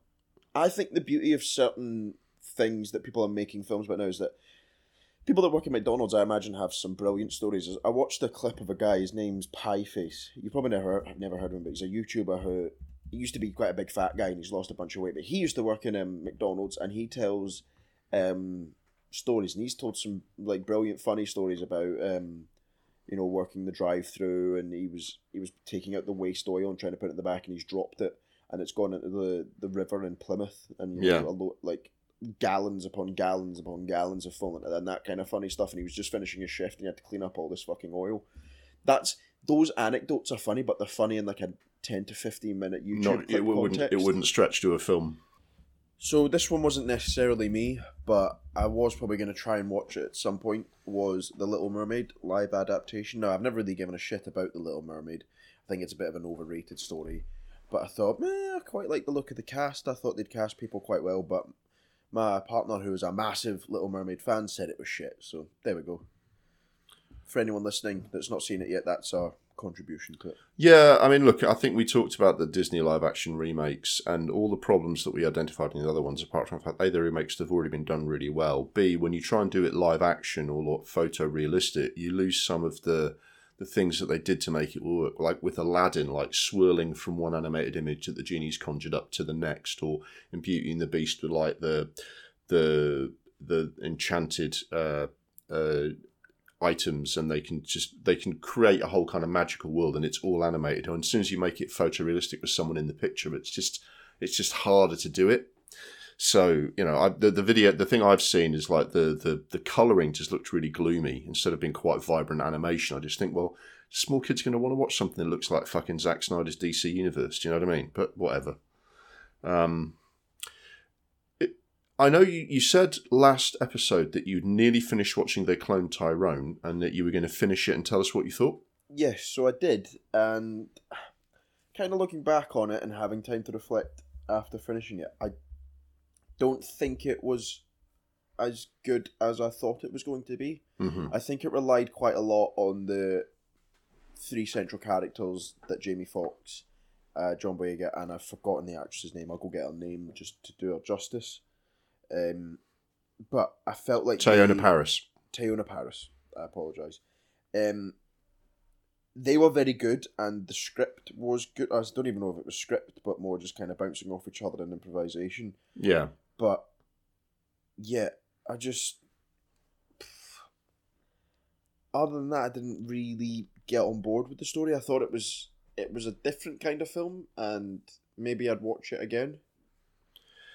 Yeah, I mean, you because you said you were watching it and you'd enjoyed it, I, I watched it as well. And you know, reading the description that basically it's a blaxploitation they live, I just thought, well, I'm totally here for that, right? Um, the whole thing is totally up my street, and I thought though the setup was very clever, like that bit where they're in the chicken shop and everyone just starts laughing, and the Yeah. idea that these different characters have got roles that they've been assigned, and a lot of it I think they did really well because spoiler oh, how do i do this without spoilers? Some of the characters in here because it's called right can, it's got cloning in the title right? So some of these characters are clones right who've been given a specific role to play yeah? Which was a very good way of illustrating the certain kind of roles that especially black people are given to play in society. And i thought it was also quite clever that some of the characters in the story were not clones but felt similarly confined by their circumstances. Oh that's really good that um, I thought the setup was excellent. I thought the satire was very clever. I mean, obviously, because I'm a film geek, I love this, the culture references, the pop culture references, where there's a prostitute saying you're not getting a David Carradine for fifty dollars. The best you're going to get is a Susan Sarandon. It's like all of that. Love it. When someone's has got to pra- someone's got to say some things, and they're, they're practicing it before they say it because it's all part of a plan to kind of get back at the bad guys and he said his line, and someone says, "Oh yeah, man, that's Denzel Washington level." And he goes, "Training Day or Book of Eli?" He says, "Book of Eli," and says, "Oh shit, go again." That was like, love. I loved all of that. When I was sort of watching it and thinking about it, you know, obviously Get Out is still the high watermark for this kind of film, right? The fact that you take a genre film with black characters and it's saying something satirical about the black experience. Get Out's the high watermark. It's not fair to compare all of the films to that, but it's always in the back of your mind my question for you was going to be on this did they quite land the plane at the end with you know did they quite pull it off at the end with the what the obviously when they they clone Tyrone, they're up to something. It's obviously a good hook, but when you find out what's actually going on, did you think that was good enough? Do you think they actually took the idea where they the best place they could have done? Do you know what I mean? Um, yeah, I, th- I sort of felt like the I thought it was a bit of a damp squib myself.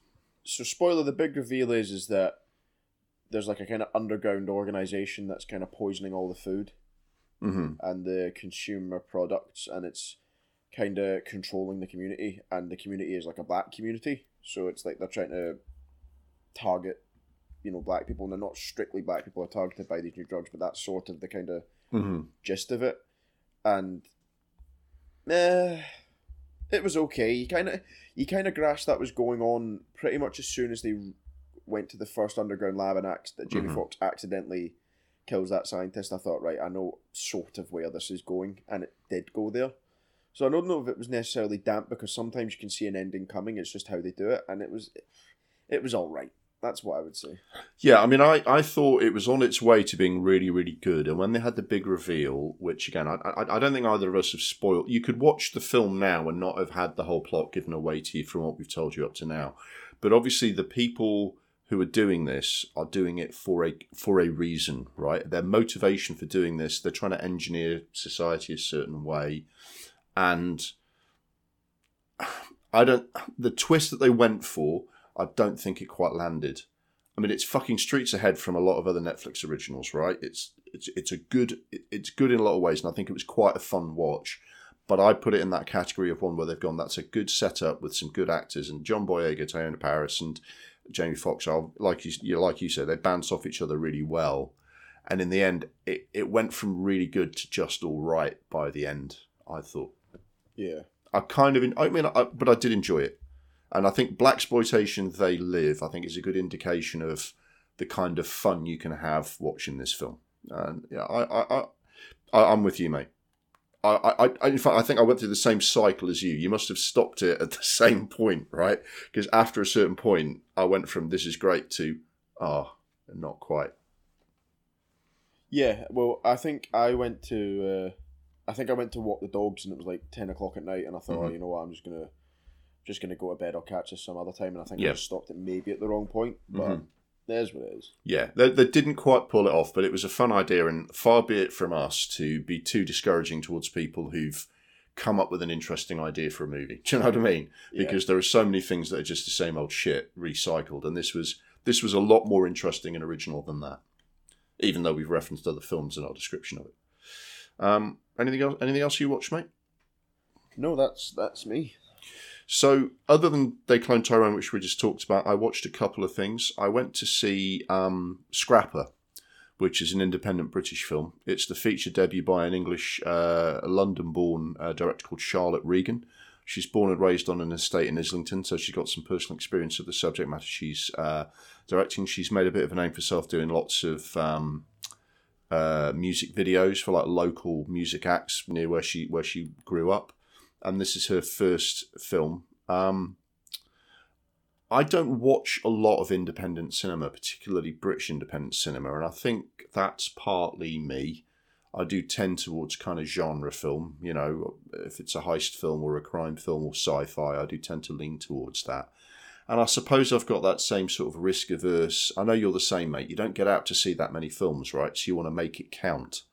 Um, And sometimes you look at the reviews and go, yeah, everybody loves it, but is that one of those indie films that all the critics fawn over, but it turns out to be a bit Emperor's New Clothes? And maybe I should have said fuck it and gone to watch it. Do you know what I mean? Don't overthink it, watch the movie, which is kind of our motto anyway. Yeah. Um, but it's also an element of it can be quite hard to see independent films nowadays because they get a. It's not like before. It's so polarized. The independent films have to survive in a smaller ecosystem, and they can be often just released for a very short time. Then they go to some sort of like video on demand because that's where they make the money. Even quite big films like Wes Anderson, Paul Thomas Anderson, people like that. They basically almost go like, "You've made your production budget back in uh, in the cinema, done. Now we're going to actually make some real money from video on demand, people renting and buying the film, like, you know, for home viewing.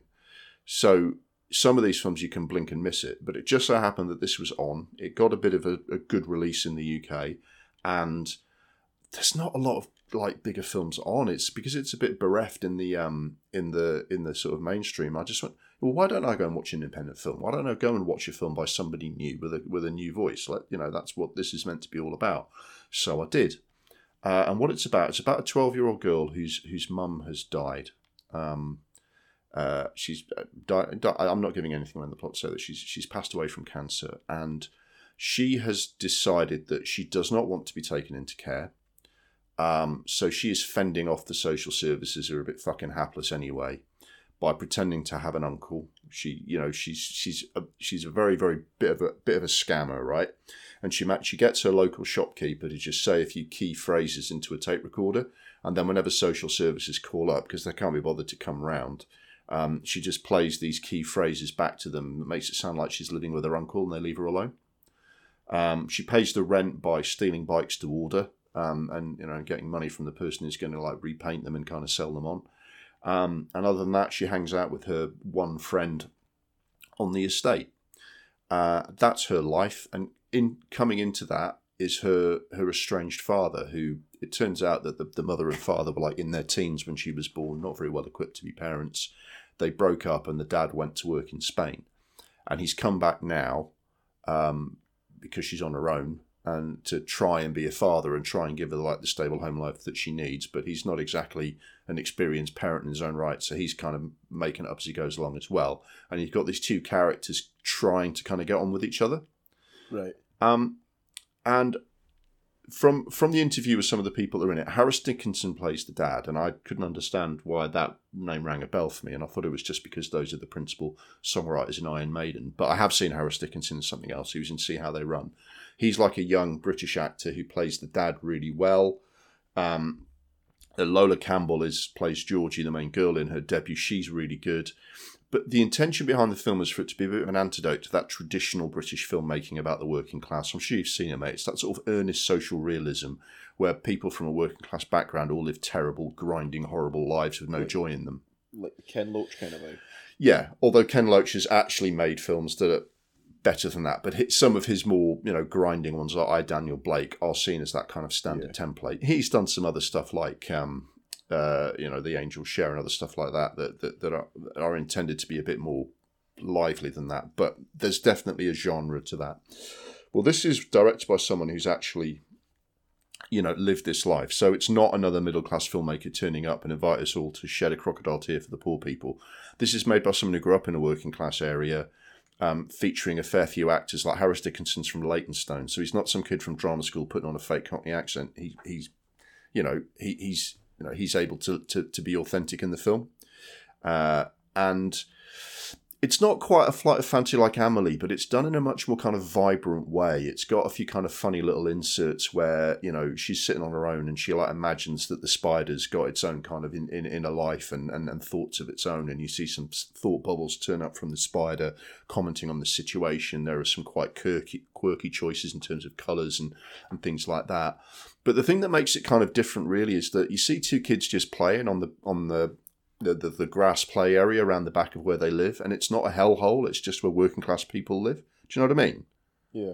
It's not brilliant at night, but when two friends are out playing or going for a little, you know, uh, uh, sort of, you know, kicking a ball or or hanging out together, you go, well, yeah, that's just where working class people live. It's not the seventh circle of hell, you know. It's it's it's where ordinary people live ordinary lives, and sometimes those people, and quite often those people, have a laugh and have like thoughts and opinions of their own, and are allowed to be different and eccentric. And seeing that shown on screen was really quite refreshing. And it was well made.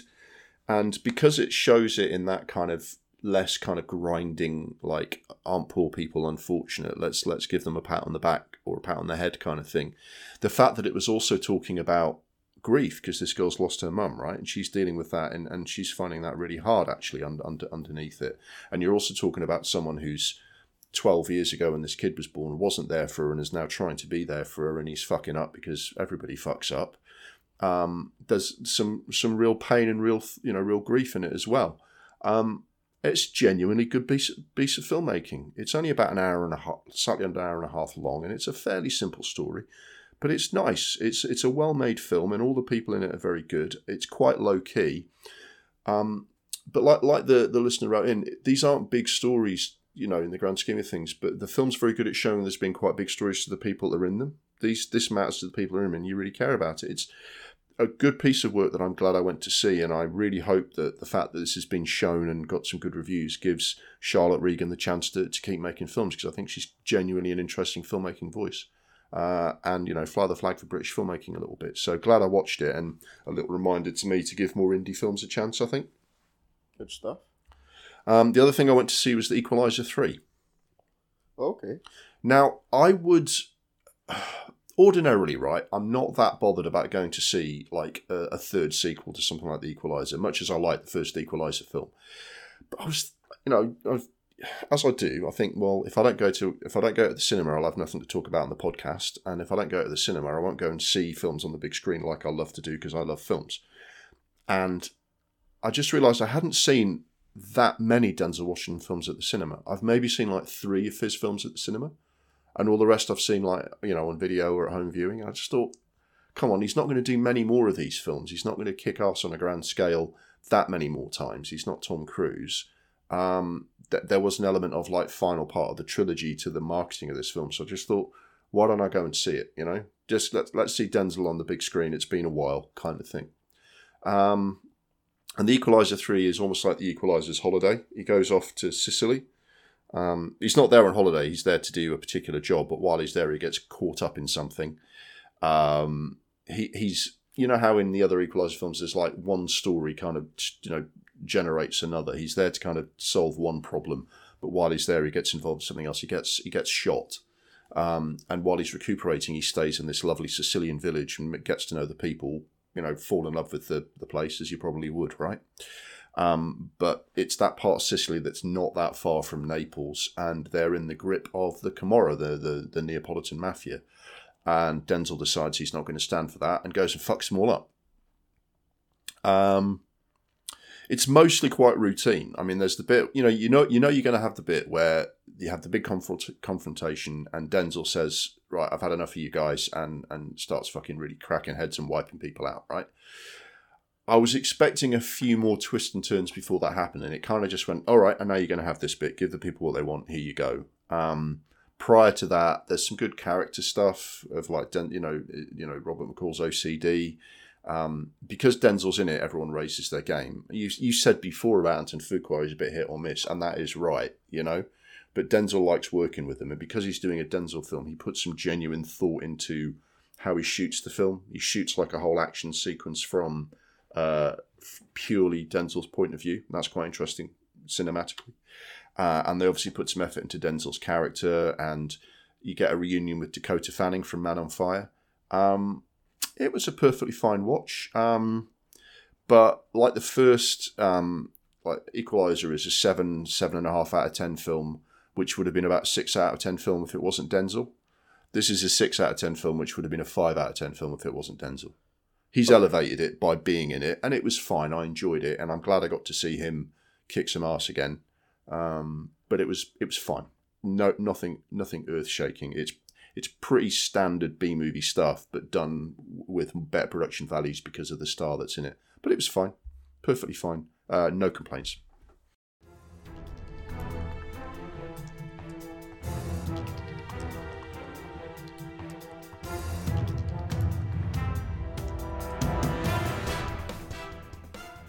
Now, all that leaves us for this edition of Double Reel Monthly, which has been a bit of an epic, hasn't it? Yeah, it um, has. Uh, is to talk about um, our resolutions for 2023. Um, now, in our resolutions, uh, I uh, talk about the Cronenberg Institute, where I watch a curated list of David Cronenberg films, um, one a month, and then at the end of the year, I kind of look at what that's told me about David Cronenberg, similar to the other other ones that I've done. But you've got a slightly more random one, mate, called Legal Cage of Consent, uh, in, in which the internet generates a Nick Cage film for you to watch at random. So there, are, you know, you don't get to plan or choose or pick your your Nick Cage films. You get one thrown at you, and you have to watch it and see how you feel about it. What did what got thrown at you this month? Are you ready? I am ready.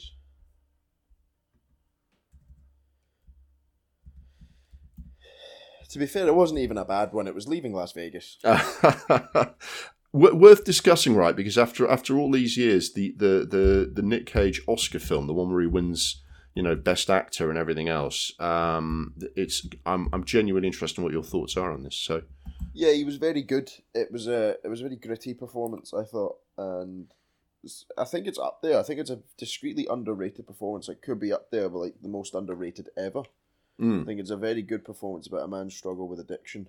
Um, and yeah, it's a really you know sad and desperate story, and I was impressed that it, I think I was more impressed with the fact that it wasn't your typical Nick Cage that we mm. we know and love. Um, and yeah, it, It's it's in that bracket of roles and performances where he he sort of calibrates how much of him he's going to put in, you know, because this is he takes it seriously because it's serious subject matter, right? yeah. Um, but yeah, um, there's not really much else to say. It's a it's a tragic story about a man's struggle with alcohol, and Nick Cage. It's a it's a beautiful performance. I think it's it's sad, desperate, and you know, definitely his his top top performance. I think by some distance. Yeah, I mean he is really very good in it, and it's weird because Hollywood has this rather mixed relationship with like alcoholism.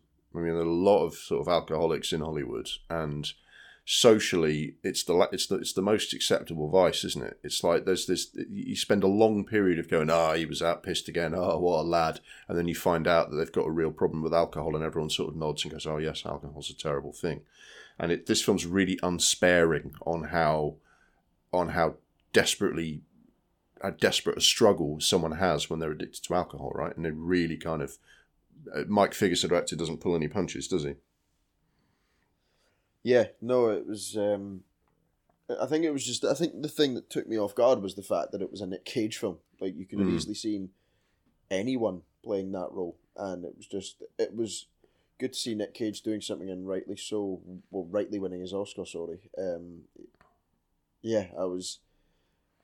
I was almost excited to see it because everyone had talked talked about how you know yeah Nick Cage you know it's you know it's his performance it's his Oscar. Mhm. Um, I think yeah. people think people have rewritten history a little bit back over Nick Cage because obviously he, he became known for you know there's two kinds of Nick Cage performance batshit crazy Nick Cage or stoic action hero Nick Cage. And that's not entirely true. As evidence when we watched Pig we kind of we watched it because we thought this is daft. And actually he gives actually a very serious and quite like restrained performance in it. And it, that that side of Nick Cage isn't a surprise when you've seen Leaving Las Vegas because you're right he's capable of a very very serious solid no messing you know acting performance. Um, and I, I think look, he approached it. Everyone involved in this film approaches it very seriously. You know, uh, uh, Elizabeth Shue plays the sex worker who uh, they basically fall in love, don't they? But it, it pulls no punches about how horrible her like you know some of her clients can be, um, and how they just need a little bit of solace from the world together. The script was written by a, a Hollywood writer who actually, after this film was finished, drank himself to death. So there's a lot of there's a lot of personal pain in the film, and I think Nick Cage does a lovely job with it, doesn't he? Yeah, no, I would recommend it to anyone who hasn't seen it. Yeah. It's um, it's very good. Yeah, very good. Okay, that's interesting. So you've got that gives you three more Nick Cage spots, and you've had a few sort of you've had a few crazy ones. You've had just sort of mad, terrible ones, but you have had you have had a couple of like uh, strong showings as well, haven't you? Yeah, it's been a nice mixed bunch. Yeah, yeah. Sort of fun, fun having the rat the randomizer. Um, it's good to get that. Okay. So, as I mentioned, my resolution for the year was uh, the Cronenberg Institute. This is my year-long project where we take you to the shadowy, uh, shadowy organisation uh, where a, a a strange Mister Cronenberg uh, concocts his uh, disturbing visions to mess with your mind. Um, I've been watching a range of his films, and the idea behind it was there were about nine, leaving out a couple of things which just I think don't really fit the rest of his filmography. There were about nine films of his that I hadn't seen, which I've watched in chronological order. Uh, and the final three films of the year are going to be his classic ones, which I, I just wanted to top them off with my favourite, or some of my favourite Cronenberg um, movies. Um, this is the last one of his that I'd not seen before, and it's called Maps to the Stars. Not sure if you've seen this, mate. No, I've not even heard of it. So this was the first film he did. he did a couple. He did he actually did a Cronenberg film called Cosmopolis, which I did last month while he was still doing the Twilight films. This was the first film that uh, Robert Pattinson did after he was completely done with Twilight. They'd done all the film, films, and it was time for Robert Pattinson to have his post franchise career. You know, the way Daniel Radcliffe went off and did a range of other stuff after he was done with um, uh, Harry Potter, yeah? And he's actually only a supporting role in this film, but David Cronenberg does credit Robert Pattinson agreeing to be in the film with, with um, uh, the project getting financed and actually getting made because he was a big enough name that said, well, if, if Pat's is in it, you can have your money here, go and make the movie. Um, it's actually a more of a star vehicle for um, Julianne Moore, who plays a, an aging actress, and uh, Mia Wasikowska as uh, a, uh, a, a woman with uh, injuries and dark secrets from her childhood who comes to Hollywood. And it's kind of an ensemble piece. It, you know, it's in the same ballpark as uh, Shortcuts, Magnolia, and a little bit of Two Days in the Valley, which we watched for the pod, where you've got interconnecting stories in and around Hollywood. Um, Julianne Moore is a, a, a, a sort of a, washed up actress worried about her declining career. She's haunted by visions of her dead mother who abused her. Um, Evan Davis, who I've not seen anything else, although he looks strangely familiar, plays a horrifically unpleasant child actor who is recovering from child addiction and childhood trauma, but is such an asshole it's very hard to like him. Um, Mia Wasikowska plays a, a, woman who we quite quickly find out, I'm not spoiling much of the plot here, is his older half sister uh, who has been away in an institution and isn't meant to be hanging out with him, but she comes to try and find him in Hollywood. Um, starts talking a family. John Cusack and Olivia Williams are the parents of the child actor who are messed up in their own ways. Um, Cusack is a quack psychiatrist with his own cash, uh, with his own sort of um, TV show, and his mum, uh, Olivia Williams, plays the mum of the child actor who makes a living managing his career. And they're obviously more interested in milking the cash cow than in their parental responsibilities. Uh, Robert Pattinson is a wannabe actor and writer who drives a limo and gets involved with uh, Mia Wasikowska, and Carrie Fisher plays herself in a kind of uh, sort of smaller role. And if you've seen any of those films like, you know, Shortcuts or Magnolia or The Player or any, any of these films where you have interconnected stories like Lifting the Lid on Hollywood, it, it, it's kind of familiar to that. What makes it different is that David Cronenberg is much more of an outsider in Hollywood. Yeah.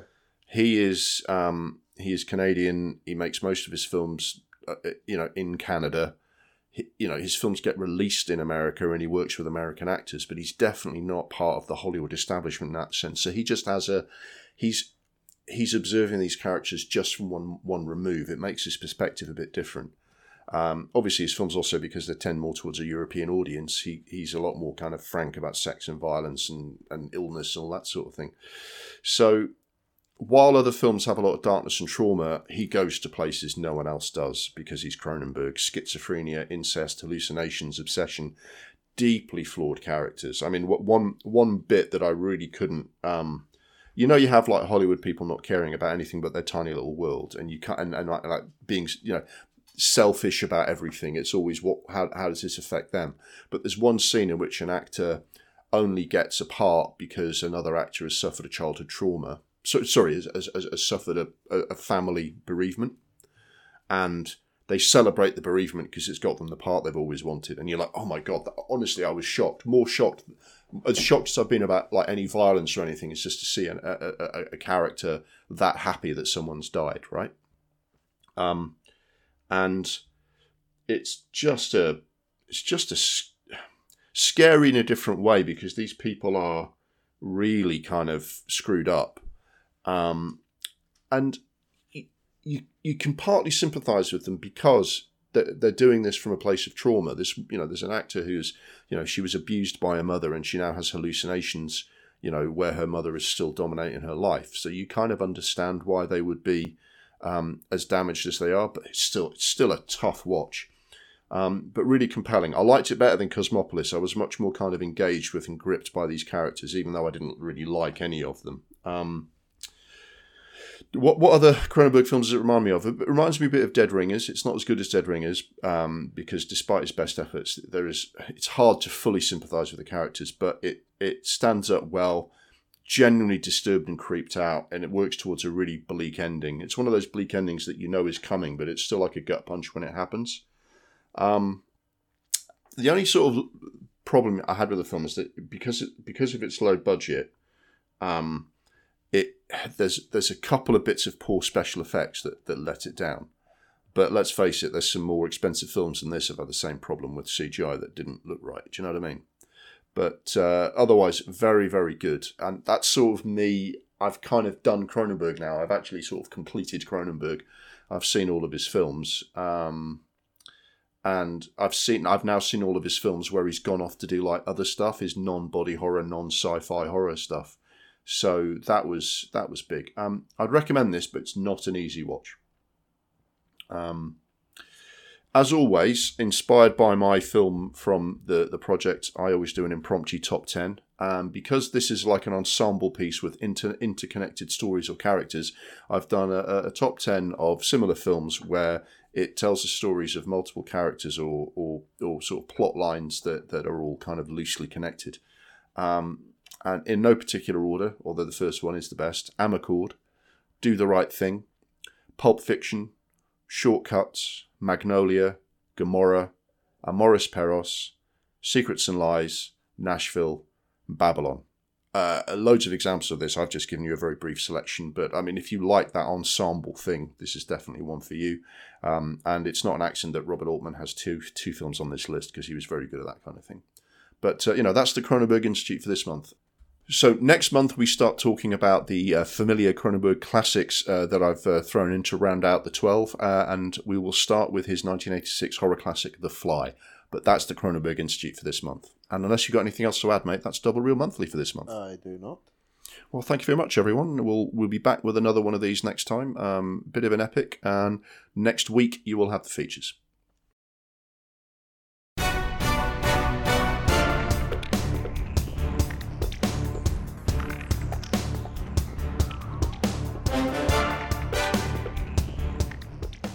That's all for the latest edition of Double Reel Monthly. Thanks for listening. Thanks also to my co host, James Adamson. The music was Mistake the Getaway by Kevin MacLeod. Next week, we'll be back with our regular features. First up will be our Classics and Recommended feature, where we finally get around to watching Andrei Tarkovsky's Stalker. Then our Hidden Gem, where we tell you why you should get around to watching Take Shelter. In the one that got away, we'll tell you about David Lynch's Ronnie Rocket, and in the remake Hate Watch, we look at the 2007's I Am Legend. We look forward to you joining us then. Look after yourselves in the meantime, and see you on the other side.